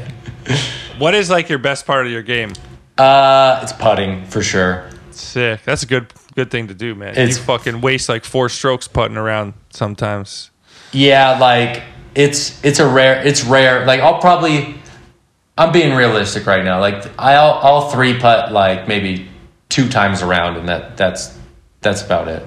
Maybe one time, but all the rest are one and two putts. Like I'm not four four putt has happened, but it's not like that's like every five games that might happen. Yeah, But that's probably my best thing to do. it's a good one to have, man. like the irons and shit are just so hard for me to like all of a mm-hmm. sudden they start going super left or they're going I got rid of my slice. I don't slice it. Now it's it's either they're going super left or pretty left. And they used to go super right or kind of right. so I'm just glad that the right is gone. I want to get that out of there. I'd rather go left. That's good. Yeah. Like the right is just like Uncontrollable. d- disgraceful, you know? Yeah. Oh, and it sometimes it like hits the face of your club, and it's just like it sounds all bad. It'll, oh, God. Sa- Safe is about to get the bug for sure, man. And he's Yeah, I'm looking gonna- forward to it too. I'm gonna yo, you just reminded me, man. Fuck. I'm going to Vancouver in a couple weeks and I'm gonna try playing for the first time. It's probably gonna be horrible. You're making me Stanley Park. I should get lessons. I don't know where I'm going. Uh, my friend's a, a member at a club there, so Oh, that'll be sick. yeah, but that just reminded me Justin Eldridge, you bastard. He texted you back, Donald, but Oh, yeah. we interviewed him and uh, he promised me a box of uh, some number 33 before I go to Vancouver. And then the interview ended, hit him up. Crickets, man. But he texted you back for fuck's sake. Dude, you got you got ghosted? Holy shit. Ghosted my ass. Although I did text him at a bad time because West Coast time, it was probably like 6 a.m. So maybe I'll try again one more time. Hey, I'm in I'm in control of his inventory, man. Just give me the address. no way. You're running it. If you're doing distro for him. That's Well, yeah, yeah, what we were talking about earlier, we, we do fulfillment for, Yo, for them. no, I, Yeah. I can't go behind his back like that. I'm gonna text Yeah, him. yeah. That's even better, yo. I'm gonna I'll text send- him tomorrow, and then if he ices me again, I'm starting a three way with you, and then you can just like put the pressure on him. Dude, send him this video clip. Just tell him that, like, if he doesn't send it to you, Justin, if you don't send it to him, I will. You, Hell yeah! so what's next for Mike Mo, man? um, we actually have a little project we're working on right now. It's called ABD. It's going to be like a little ABD collectible company. I feel like ABD was the right name to choose, by the way, just because it's already been done and it's a collectibles company. So you would only collect things that are have already been done.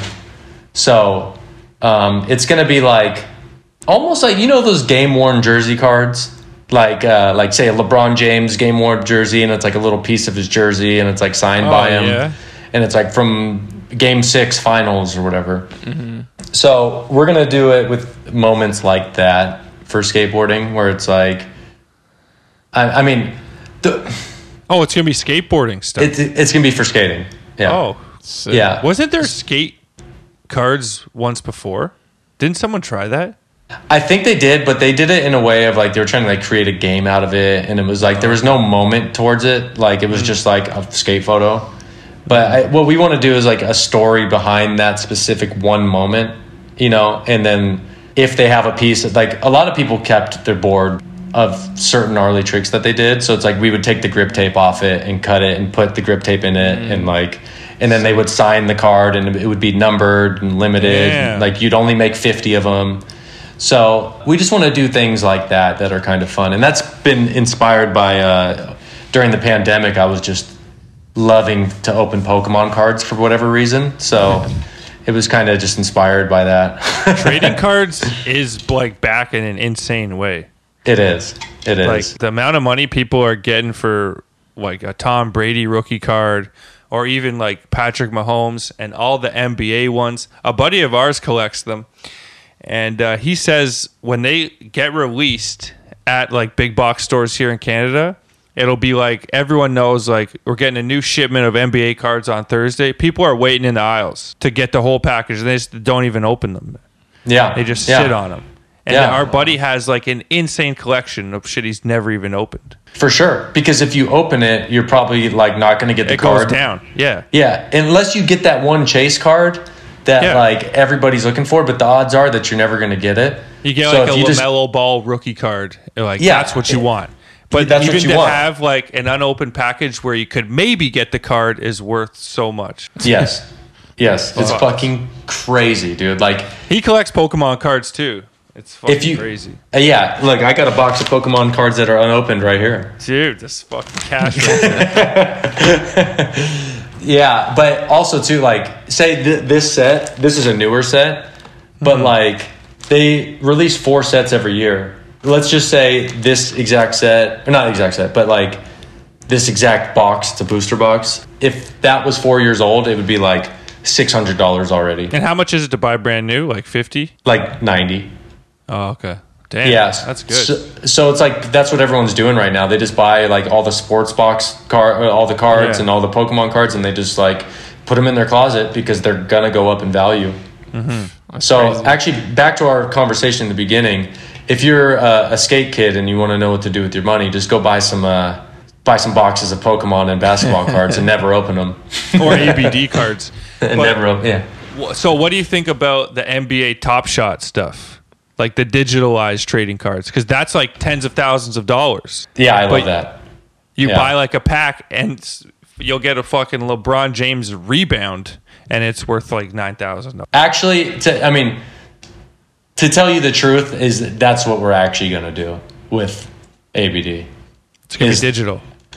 but a skate version of it That's awesome. mixed with tangible shit. So like an actual card. Yeah. Like so, the way they do it, they have digital packs of NFT moments. Mm-hmm. And then what we're gonna do is that, but we're gonna also do Like a hard copy too. Yeah, and if you if within the digital pack, if you get that NFT, the digital ver- version, we'll mail you the actual tangible Oh, version. Oh, that's sick. yeah, so it's like at chance that you'll get it, but it's going to be super limited to get the tangible stuff. Yeah, of course. Because how much of that can you really produce? Yeah, yeah. like it's basically the amount of material that your shirt is, or like the actually the first moment is going to be from fully flared, because the reason we're doing that is because fully flared's fully flared, but also because we're starting the company and it's like easily accessible. Yeah. you know what I mean? Like instead of like trying to go straight to Baker three or something, it would be hard to be like, I don't really know those guys really well. That would be hard to to start off with that. So it's just easy access. Yeah. Who are you doing it with? My brother and Mike Marasco, if you know him, he's a filmer. So, what is the first moment? The well, we're gonna do a whole bunch of NFTs from the video, so it'll be like clips and maybe some unused things that you've never seen before, and then the actual moment will be the like the fully flared switch flip. Woo! It's gotta be. Yeah. It's Yeah. gotta be. You can have some That's debris. dope. The yeah, it'll be like the big fireball, and then I actually saved my shirt from that moment.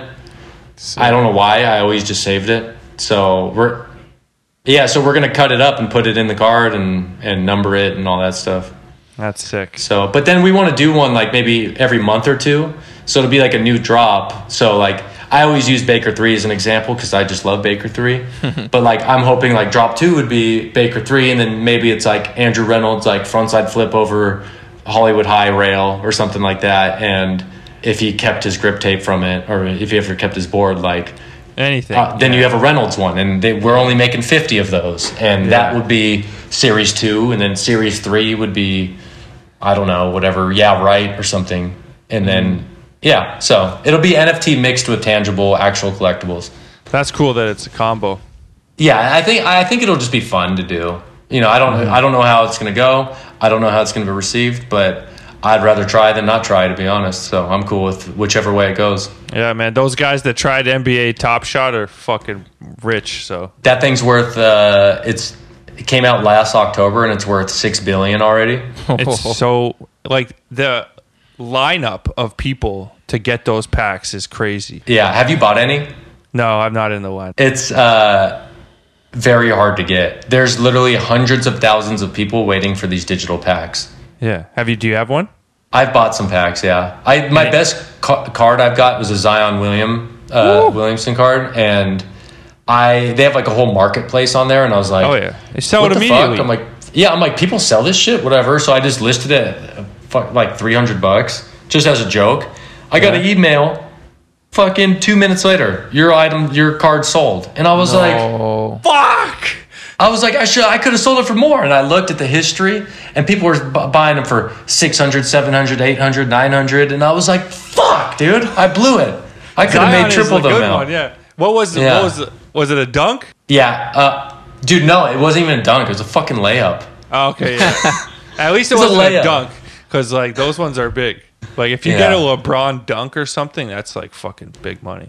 Yeah, and honest, it's like with with NFTs too. You never know which way it's gonna go. Like, is it Oh, yeah, yeah. is it just a little fad that's temporary and it, it's done, or is it gonna be here forever? I personally think it's probably gonna be here forever, but it's like only certain things that are like legit that are from like like say NBA, all these clips, that it's a it's a licensed thing from the NBA, right? Mm-hmm.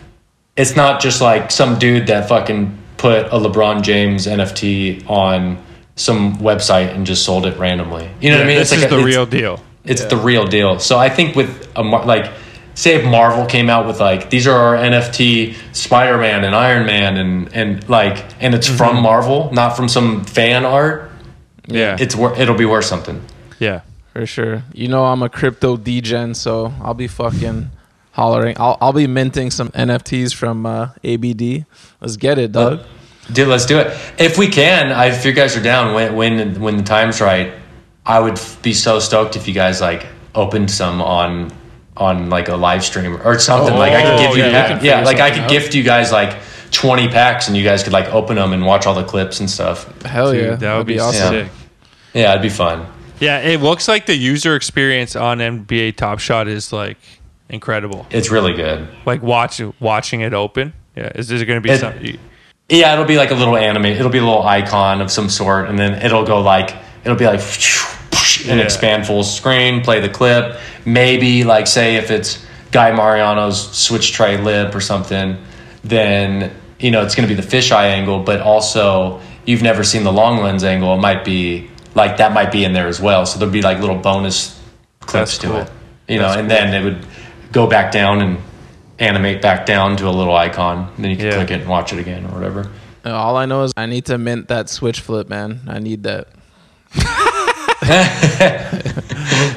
That's the one. Yeah, I, I I think what we'll do, just like similar to NBA Top Shot, everyone will have a serial number, and it'll be mm-hmm. like, you know, the say the switch flip moment. There, there will only be like a hundred of them mm-hmm. that are actually minted.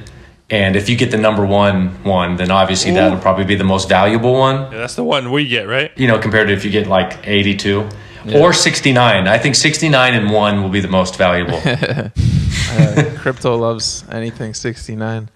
sixty-nine or four twenty. Yeah, crypto Twitter, man. Yeah, yeah.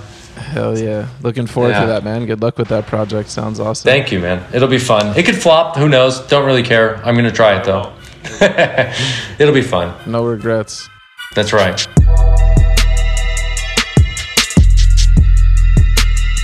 Yo, yo, yo, it's Rapid Fire with the Ghost, and this week it's an absolute pleasure to be brought to you by Spitfire Wheels. For skaters, by skaters. For 30 years, Burnside Skate Park in Portland, Oregon has been a staple for the locals and a must stop for skaters rolling through Portland. Spitfire is proud to present Live to Burnside, a limited capsule featuring 56 and 58 millimeter Formula 4 99 DU classics, a pullover hoodie, and short sleeve tee. A portion of the proceeds from each piece sold goes to keeping Burnside rolling. Hit up your local skate shop and help them keep the underground lit. It don't get much more classic than Spitfire wheels and Burnside. All right, bruv, you ready for that rapid fire? Let's fire him off. Favorite skater? Heath Kirchart. Damn, wasn't expecting that. Favorite video? Flip. Sorry. Favorite video part? I think uh, Guy Mariano fully flared his favorite video part. Favorite style? Heath Kirchart. Which skater had the biggest influence on the way you skate? PJ Ladd. Hundred percent. Most talented skateboarder on planet Earth? You hear my cat? Uh, he said Shane O'Neill. Favorite trick? Uh, switch tray. Yeah. Yeah. Hardest trick for you? Probably a heel flip. Yeah. Oh, Heel flips just yeah, heel flip. Heel flips suck. For me. Most illegal trick? Oh, lip slide on a ledge. Easy. yeah. Favorite clip you ever gotten? Maybe my fakey crook fakey tray. Mm. Yeah. Maybe. Yeah. Maybe.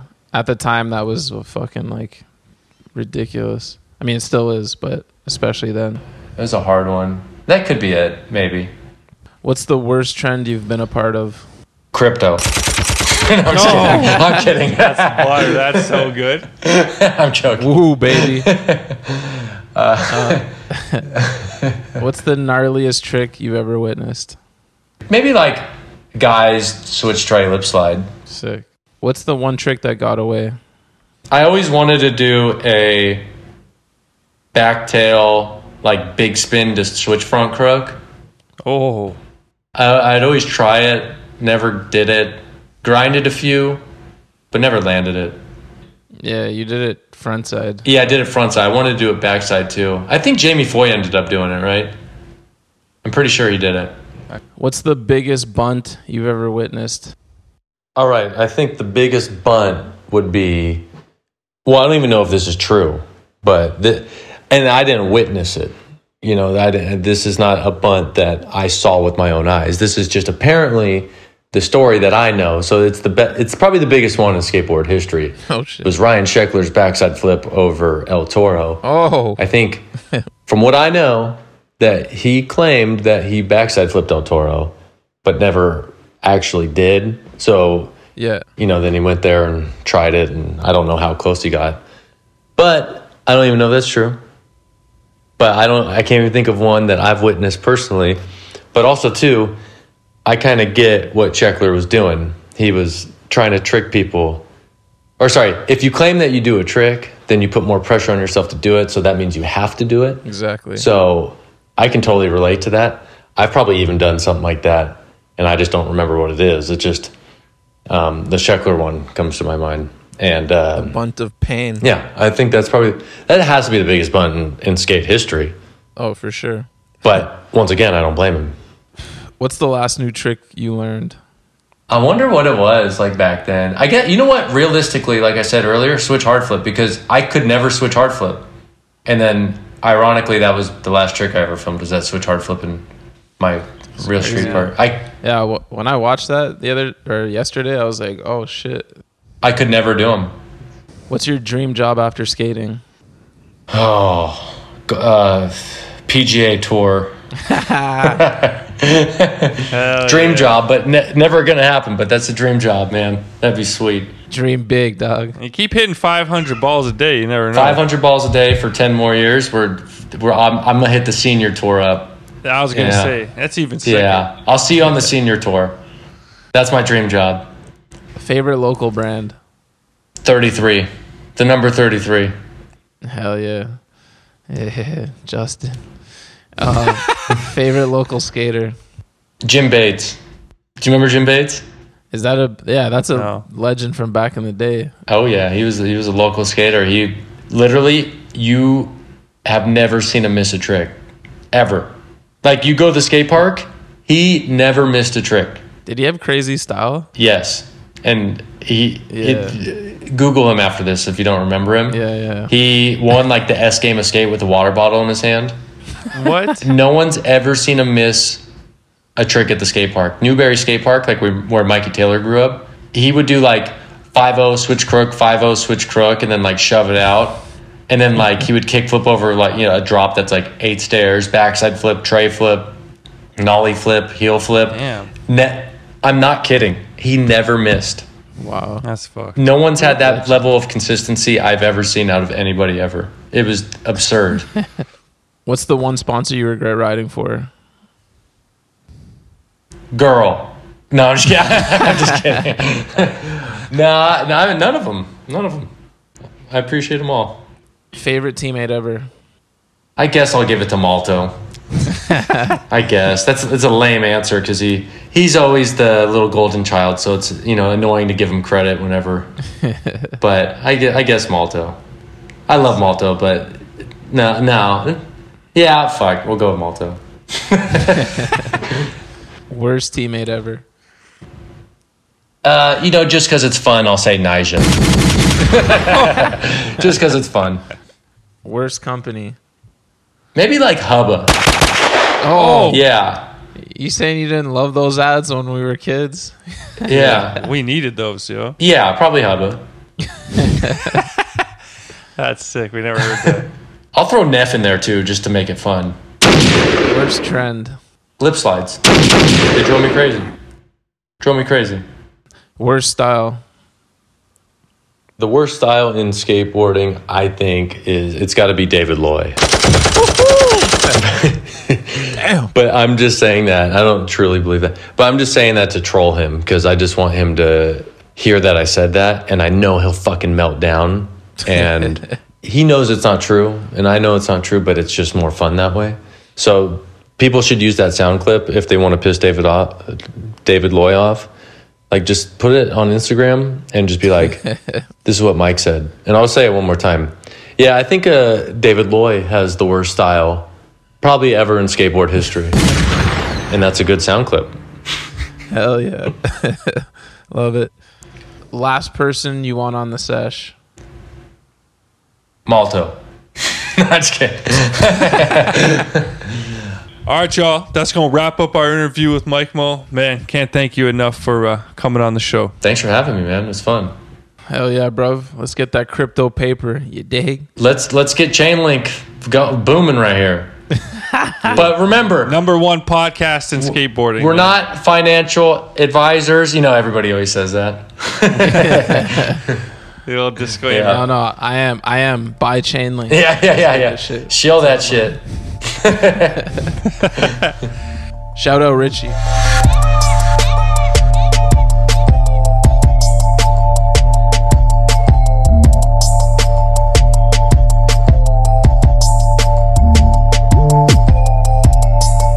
You are now listening to the Post Office, brought to you by our good friends over at Dickies Skateboarding. Quality workwear since 1922. From the work site to the streets, ain't nobody keep you fitted like Dickies. All right, Ghost, who we got up first? You've got mail. Man, first up, we got an email from Bobby Quiche. What up, Bunt Nation? I'm wondering what your opinion on the recent trend of company names just being after a woman's name. I feel like I first noticed after Olson did Bianca Chandon, then later heard Becky Factory, April Skateboards, and now Strobeck is doing Violet Skateboards. There's certainly nothing wrong with it, especially when you compare it to some of the other dog shit the industry is pumping out. I don't know if anyone else sees a connection or I may be looking too deep into it, but I feel like there must be some lineage in this trend. Let me know what you guys think. Stay up, fam. Um, all I know is it's hard as fuck to think of a name for a company. So if that's what they did, I don't blame them, man. Yeah, I don't really have much of an opinion on this. Uh, I also noticed it. I didn't hear about Violet Skateboards yet. Um, best of luck to our boy Strobeck. But uh, yeah, I mean, there's many worse names out there, like you said. So uh, I ain't got a problem with it. Best of luck to all of them brands. Yes, sir. Bunt Nation, stand up. I like that. All right, next up, we got an email from Rory Whitford. What's up, Bunt Gang? I've been listening to the pod for only a few months and I've gone through them twice. I already listened to Massimo three times, and Damian Bravos is usually a weekly ting. Got to get him back on for sure. Anyways, just wondering do your sponsors for the show pay yous or what? Vans and Dickies better be keeping y'all pockets stacked, or them boxes better be fat. Haha. Anyways, love the show, boys. It's been a barn burner this season. Thanks, bruv. And hit the crickets, bro. uh, let's just say we're very happy with uh, with all our partnerships, and we love working with each and every one of them. All right, next up, we've got an email from Cody B, and no, not the legendary Cody Brown from Toronto. Oh, What's good, guys? I always gotta show love to the best pod in the game. Anyways, I've noticed a consistent name mentioned on the show is Muska, and rightfully so. Recently, Muska moved back to Cleveland area, where I live, and run a local brand at Nine Ways Out. Check us. My two homies who I run the brand with kept joking about how sick it would be to get Muska in our studio. Fast forward a couple weeks of interacting with him on IG, and he's in our studio kicking it. Even bought two tees from us, um, one of which he wore to a major skate park meeting for a new park in Lorain, Ohio, his hometown. We must get the legend on the show. Keep killing it as always. Yo, thanks for the email, Cody. Um, So Muska, I've reached out to him a couple times. He said he was down, but then he got busy, and then I've just been on ice ever since. Uh, hopefully, at some point, his schedule frees up and we can get him on. Obviously, goes without saying we'd love to have him on. So we'll see what happens. But I uh, love that story. It's great to hear that he's supporting uh, your guys' brand and he's trying to get a skate park going. Sounds like uh, classic classy individual stuff, and we know Musk is one of the greatest of all time, so it's no surprise. All right, next up, we've got a voice note from Dustin P. Let's take a listen. Yo, Bunt Boys, Safa Dono, what's good? My name's Dustin from Omaha, Nebraska. Uh, just I'll keep it short for you. uh, just wanted to first of all say I appreciate the pod. Love everything you guys do. This season's been a barn burner. Uh, so my question though is, I'm a person who's loved to play athletics my whole life too. So I listen all the way through the rundown. Um, I've collected some stuff over the years from the skate world and the sports world that I hold dear to me. Is there any piece of skate memorabilia or sports memorabilia, like something that got signed or something that's special, maybe just you? Someone's got a story behind it, or maybe it's just like one of a kind, a collector's edition, or a deck they don't make anymore. Anything like that that you have? Again, appreciate what you guys do. Peace. Dustin, thank you for the voice note. Kept it uh, nice and short, like the ghost likes it. Um, me personally, I have a couple like classic skate memorabilia things. I do the first pro board from all my good homies, so Spenny, Morgan, Wade, and obviously Bobby. Got all their boards. Got a Grant Patterson one too. But uh, outside of that, um, I've kept some of the flyers for the live shows we've done here at the Bunt. Just some uh, cool shit to look back on when uh, I'm even older and even dustier. And my son doesn't believe that I used to do these things. Yeah, I don't have the flyers, but I kept some beer tickets from different House of Vans that are all good memories. Um, it's hard to keep a beer ticket, you know what I'm saying? You want to drink that shit, but uh. I don't really have much, man. I got I have a Kobe jersey. Obviously holding on to that and then got some boards as well. But yeah, nothing nothing that really jumps out, man. Sorry. Thanks for the email, Dustin. Next up, we got an email from Josh Young. If you could go back in time to any skate video premiere, what would it be? Also, just a person's part from a premiere. Could you imagine what it was like when Backstreet Boys came on for Sluggo's part? That must have been wild. Legend. Thanks for all you boys do. Josh. Video premiere that I will go back in time for. Man, it's gotta be one from when we were young for sure. Like I remember, yeah, right, and this is skateboarding were crazy, because the videos were insane. But I think, I think I'll go with the DC video, man. Um, that video was crazy. AVE, Stevie, and then uh, just seeing the Dyrdek Big Black skit for the first time in the theater with the homies. That shit was crazy. And then I think everyone went skating like right after that premiere. Like we were that young. There was like no after party for us at the time. Yeah. So it was like Yeah. right to the streets, and I think it was it was like a, a really turned up session. I'd go back. I don't know if he meant like go back to the the official premiere like in the states with all the pros or something, but if we're talking that, I would love to have been at the Flip Sorry premiere Oh, because unfortunately I don't remember if we had one in Toronto, but if we did, I wasn't there, and that's just one of the greatest videos of all time. So being there to see all those bangers, they were working on it for so long, hence the title. Uh, that would have been a monumental one to be at for sure. And like I just watched that VHS Rob Carly shout out lent it to me in grade nine or whenever it came out. And like I just watched that on a VHS by myself at home, so it wasn't anything special. Apple butters, man. yes, sir. All right, next up we've got an email from Marvin the Welder. What's up, Bunners? Just a quick message because it's finally good to be excited about basketball in Chicago again since the Rose era. As I write this, the Bulls are 4 0. Yes, it's early, but damn, these boys might be a force to be reckoned with. What do y'all think about Los Bulls? Well, right now they're up against the Jazz near the end of the third, and they have taken a loss since. They're looking to go five and one. I'm not gonna lie, I haven't watched the full game yet, but from what I've seen and just knowing the roster, uh, unfortunately, you guys lost what's his name, Patrick Williams, for the year. But uh, y'all got y'all got a fucking serious starting lineup. The depth factor, I mean, could come into play, but that starting five, man, it's no joke. Lonzo showing out, got his money.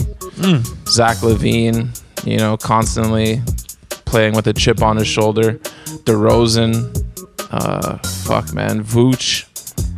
I love it. And uh, you get, you guys are looking like you might have home court advantage in the first round, man. Keep it going. Oh, did you just predict the top four finish in the East for him?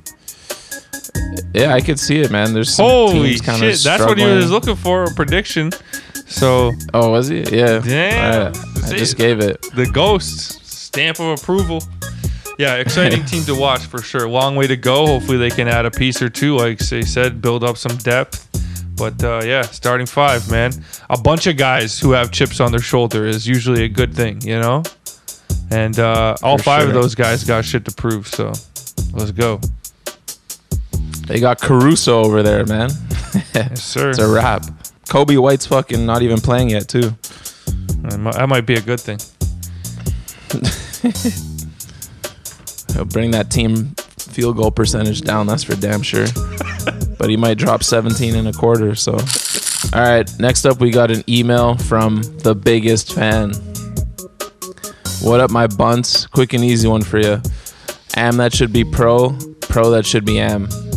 Side note: When are we getting another Bobby DeKeyzer interview? What's the good man's up to these days? Much love from Texas. Uh, shout out Texas. Am who should be pro. Everyone's pro now. Like, Yeah. even a thing. Mitch Barrett, man. Come Oh, on, man. real shit. Yo, Mitch moved over to S Footwear. Big shouts. yeah. Yes, sir. Yeah. Always Breaking news. Breaking news. I broke it. Asked Safer to break it last week or whatever. He wouldn't do it to his boy, but uh, I will. Um, Let's turn OG all timers rider, director, slash skater, slash entrepreneur, Chuck Pro. For yeah, fuck's a eh? board. All right, pro that should be am. You have one. And then take Chuck's board away from him because he's gonna be a director. Oh. He, he's he's shifting into that next phase of his life, man. Give him the board and then just take it take it right back. I'm just kidding. I'll go with Everett McLean. He has a board. What? Wait, for real? Yeah, he does. Latat skateboards. Uh, if you know Evie, I know he doesn't listen, so don't tell him I said that. Everybody. That's secret between me and all of you guys. Oh shit, that's amazing. Um, Bobby DeKeyzer interview. Yeah, man, we're trying. I'm gonna show him this email, and uh, probably Someone had hit us for this last season or two seasons ago, and and Bobby said, Bobby already said no. But I'll just show He's him this email too, and we'll see what happens, man. Yeah, uh, don't hold your breath out there. Maybe one day, who knows? He's already blessed us. So if you haven't listened, go back to season one. Uh, fun chat with the homie five years ago. Holy, He listens to every second of the podcast, though, even throughout the whole sports part. I can guarantee it. yeah, for sure. All right, next up, we've got an email from Mateo Lechoso. I was dying when you guys referenced the ghost ghetto booty when he skates and was watching Tampa Pro and realized Kelvin Hoefler is also guilty of this. Must be those Brazilian genetics. Tell me I'm not the only one laughing at this. Also, the Asian invasion is upon us. After seeing the new kid at Tampa destroying the place, I noticed he was totally underscored. He got seventh after dropping an insane run. Maybe it was the one fall, but I've come to notice that they're very critical on the new guys that are not big in the street scene. There's no way he should have gotten seventh, and Jagger Eaton gets to third using the same five tricks he's been running for five years. Thoughts? Fortunately, I did not watch Tampa, but um, I don't think they'd be favoring Jagger Eaton if they were going to favor anyone down there at Tampa. Do you? Yeah, I don't know. I don't know what the ties are there, but I've definitely seen them play favorites uh, one year when they robbed Steez Ortiz, if I remember correctly, because you know he's not in the in the cool circle, and I think they gave it to T Puds not to take away from him, but. Uh, so I've definitely seen that go down at those contests where you're kind of it's a head scratcher based on cool factor a little bit. So, but Jagger Eaton's kind of in the kook department himself. So, who knows? Who knows? I didn't watch it either, man. Next up, we got an email from Daniel G. Dear Bunt Gang, I need you boys to be real with me. When does someone go from skateboarder to I used to skate? What's the line? I think over this past year, I've turned from shitty but dedicated skateboarder to the guy that used to skate. I've only skated maybe four or five times since summer started, which is pretty bad since it was not that long ago. I was skating four or five times a week. I still talk to my friends who skate, but I don't really have skate homies anymore. I stopped wearing skate shoes as my hang around shoes, and my setup is so old that my wheels are turning yellow. I've kind of fallen heavily in love with a different hobby, Muay Thai. And the time I spend doing Muay Thai has totally eclipsed my skateboarding time. If I traveled right now, I would be more likely to hunt for a Muay Thai gym than to visit local spots or a park. Is this it? Am I officially the guy who used to skate? Have you guys ever had a falling out with skateboarding? How did you get back on the board? Thanks, Dan. Thoughts, Donald? Well, Dan, thanks for being brutally honest with us. But even if you skated four to five times since the start of summer, you're still a skateboarder, man. There's no rules on how much or how often you have to skate. Obviously, there are guys who can go skate all day, every day. I've noticed this since I've become a dad and I have the bunt and my full time job as well. Free time is uh, not exactly easy to come by. And now I'm playing hockey once, sometimes twice a week. So there are, like this past week, I didn't get to skate once, man, but I'm not to go around saying I used to skate. I'm a skateboarder through and through. Dan, it's probably in you, just like it's in me. Uh, yeah, if you need to take some time off and explore Muay Thai, do your thing, man. But you're still a skater in my books. Yeah. Um, yeah, but Donald, you're, I don't know, I can kind of relate to what homie Dan is saying right now. I'm in a similar headspace. I've never actually considered quitting skating until this year, and it's more due to injury stuff. But the other day, like when someone asked me, like, "Oh, like, what are you into?" or whatever, like I haven't skated in months, and I like before I'd be like, "Oh, like I skate." You know, I love skating and basketball. I quit playing basketball last year because of concussion concerns. Now I'm like seriously contemplating not skating and trying to get replace it with golf. Maybe next year would be fun, but yeah, I don't know. This this email hits home because uh, it's I've never. It's all new. These are all new thoughts, and if I do, I don't know if I'm going to yet. But if I do stop skating, then how like do you still describe yourself as a skateboarder if it's a conscious decision? But in your case, Dan, where you're still skating a few times a year, or however however much uh, in the last or since summer started four or five times, I think that's I don't know. You're still a skater. I don't know. Fuck, it's a it's a tough one, but I know what you're I know what you're talking about. I'm struggling with it myself. Um, but I think at the end of the day, I'll always consider myself a skater, even if I even if I stop skating.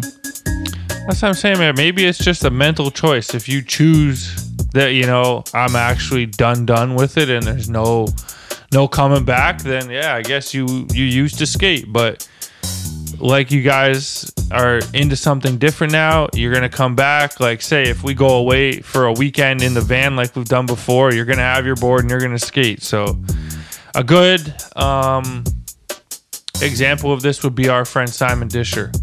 On the regular, Simon doesn't skate. But when he comes away with us, or it's someone's birthday or something, and we're linking up to skate, he's bringing his board and he's skating, and I consider Simon Disher a skateboarder. Yeah, that's a good point. Great point. So Dan, I guess you and I are still skateboarders. And me, I'm just fucking lazy. All right. Next up, we have an email from Jimmy White. Yo, what's up, lads? Big fan of the pod. Just want to air a little grievance I have. I've never heard either of you ever mention Tom Knox, let alone give him the massive props he deserves. What's up with that? His Atlantic Drift part last year, which was part of the year in my eyes. No mention? his new insane one spot part at St. Paul's. No shout out of the week. Put some respect on my man's name. Other than that, I love what you boys do. Keep up the good work. Shout out Greg Herbert and Mark the Gunslinger Glacier. Yo, Jimmy, I feel your pain. Fortunately, I don't have a shout out of the week to holler at Tom Knox for.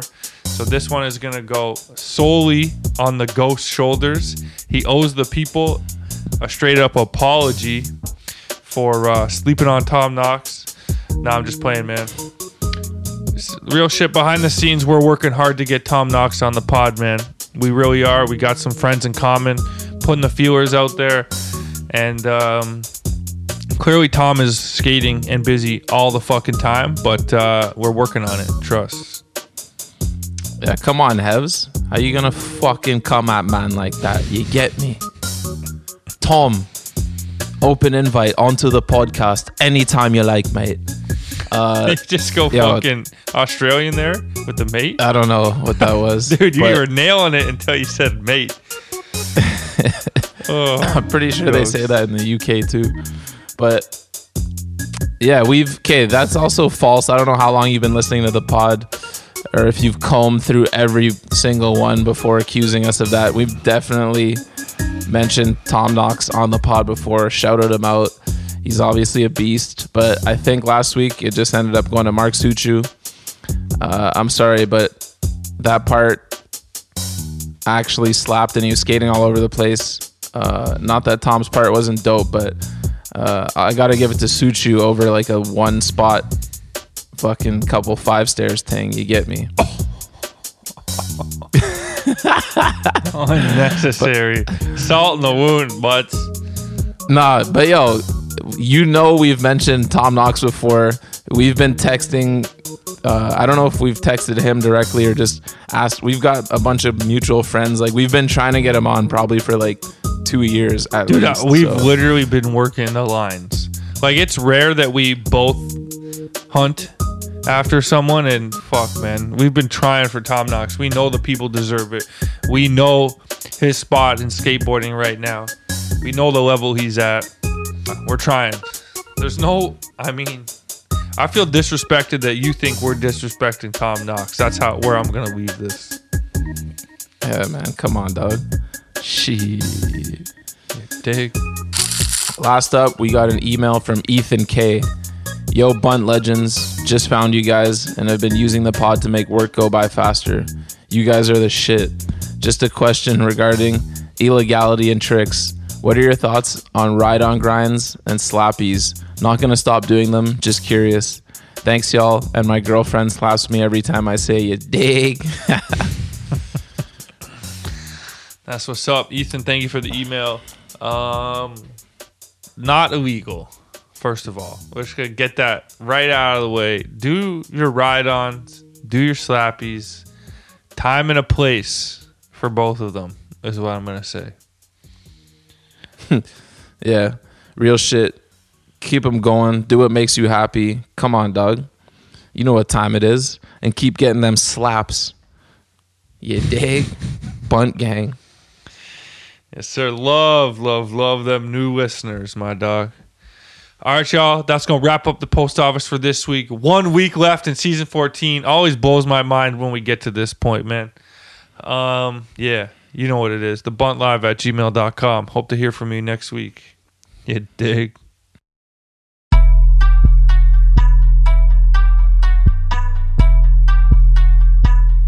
Welcome to the Rundown, the skateboard world source for sports, brought to you by the one and only Steam Whistle.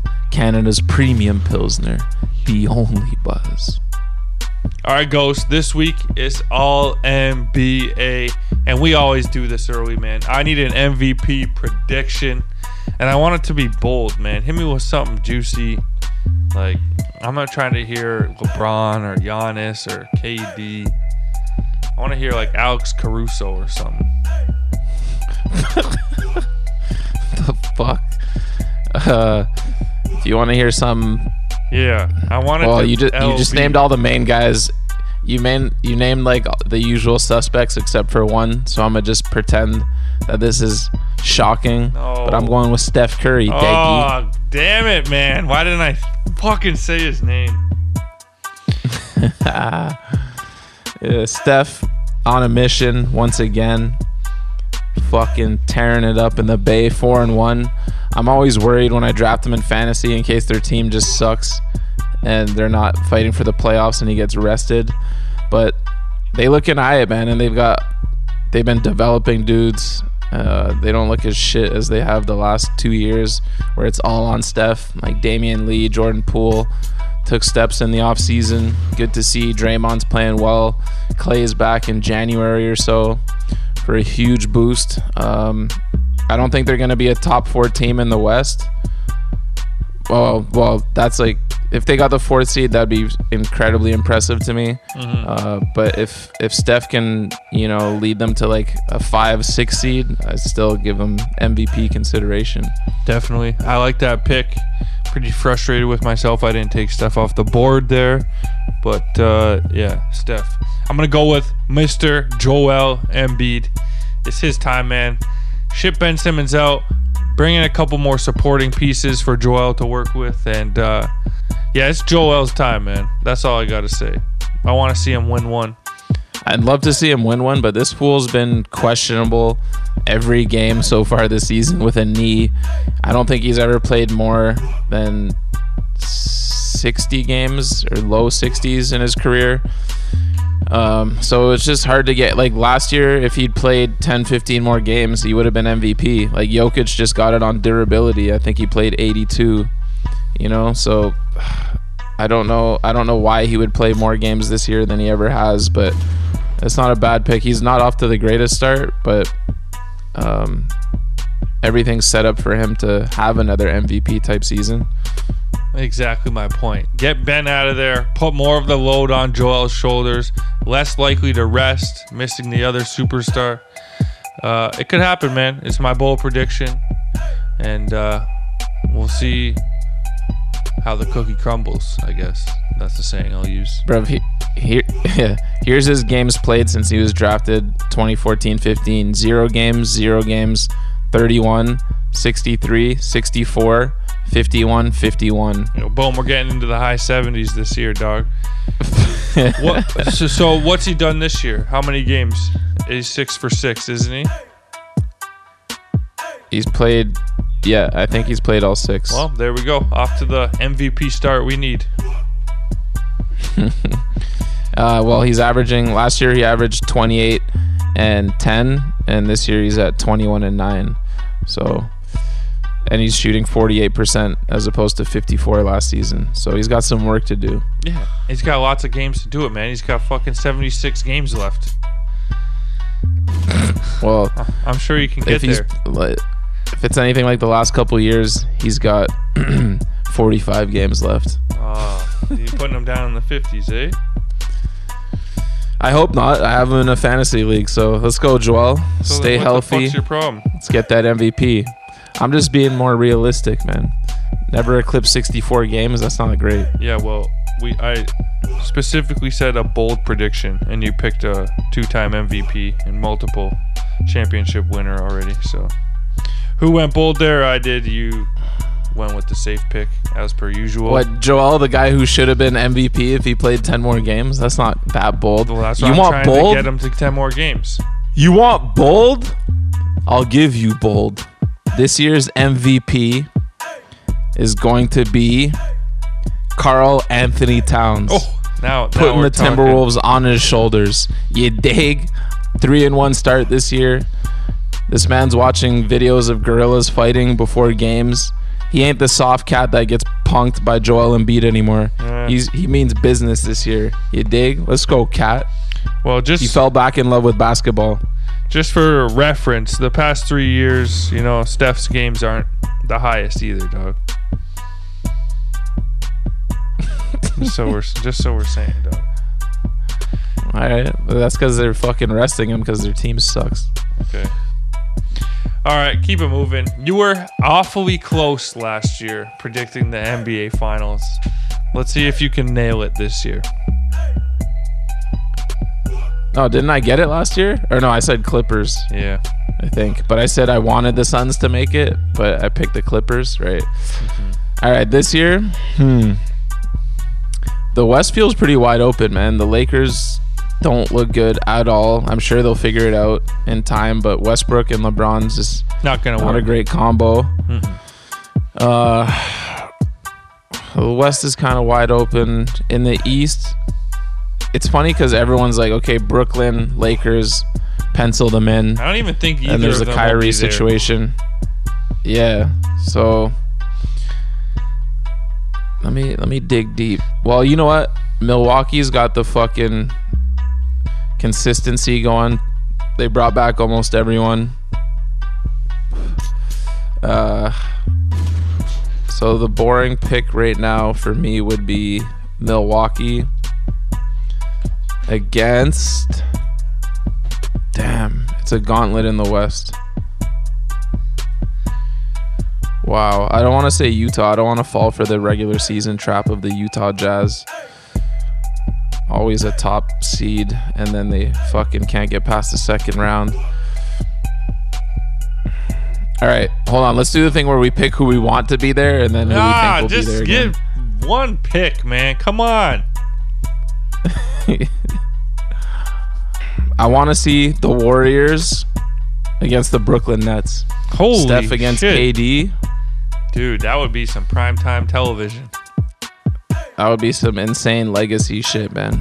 Nah. I've had enough of LeBron's dusty ass in the finals. Uh, I don't think they're Let's getting get the there. Warriors back. Um, for me, I liked where you were going with Milwaukee. Hard to see anyone taking them out, especially with uh, the way Brooklyn's been looking early on this season. Hasn't been too spectacular. James Harden not liking the new foul call rule. So I'm gonna go with Milwaukee, and then in the West, I'm gonna go with Denver. Man, I think it's time they finally get over the hump. Maybe Jamal Murray comes back mid to late March, hopefully, maybe April. And uh, depending on how he looks, I think they can make a push for it, man. Yeah, I like that. I'm not mad at it. I don't think they're gonna make it, but uh, yeah, dude, it's hard right now with the Lakers looking as shit. There's no easy team to pick to make it.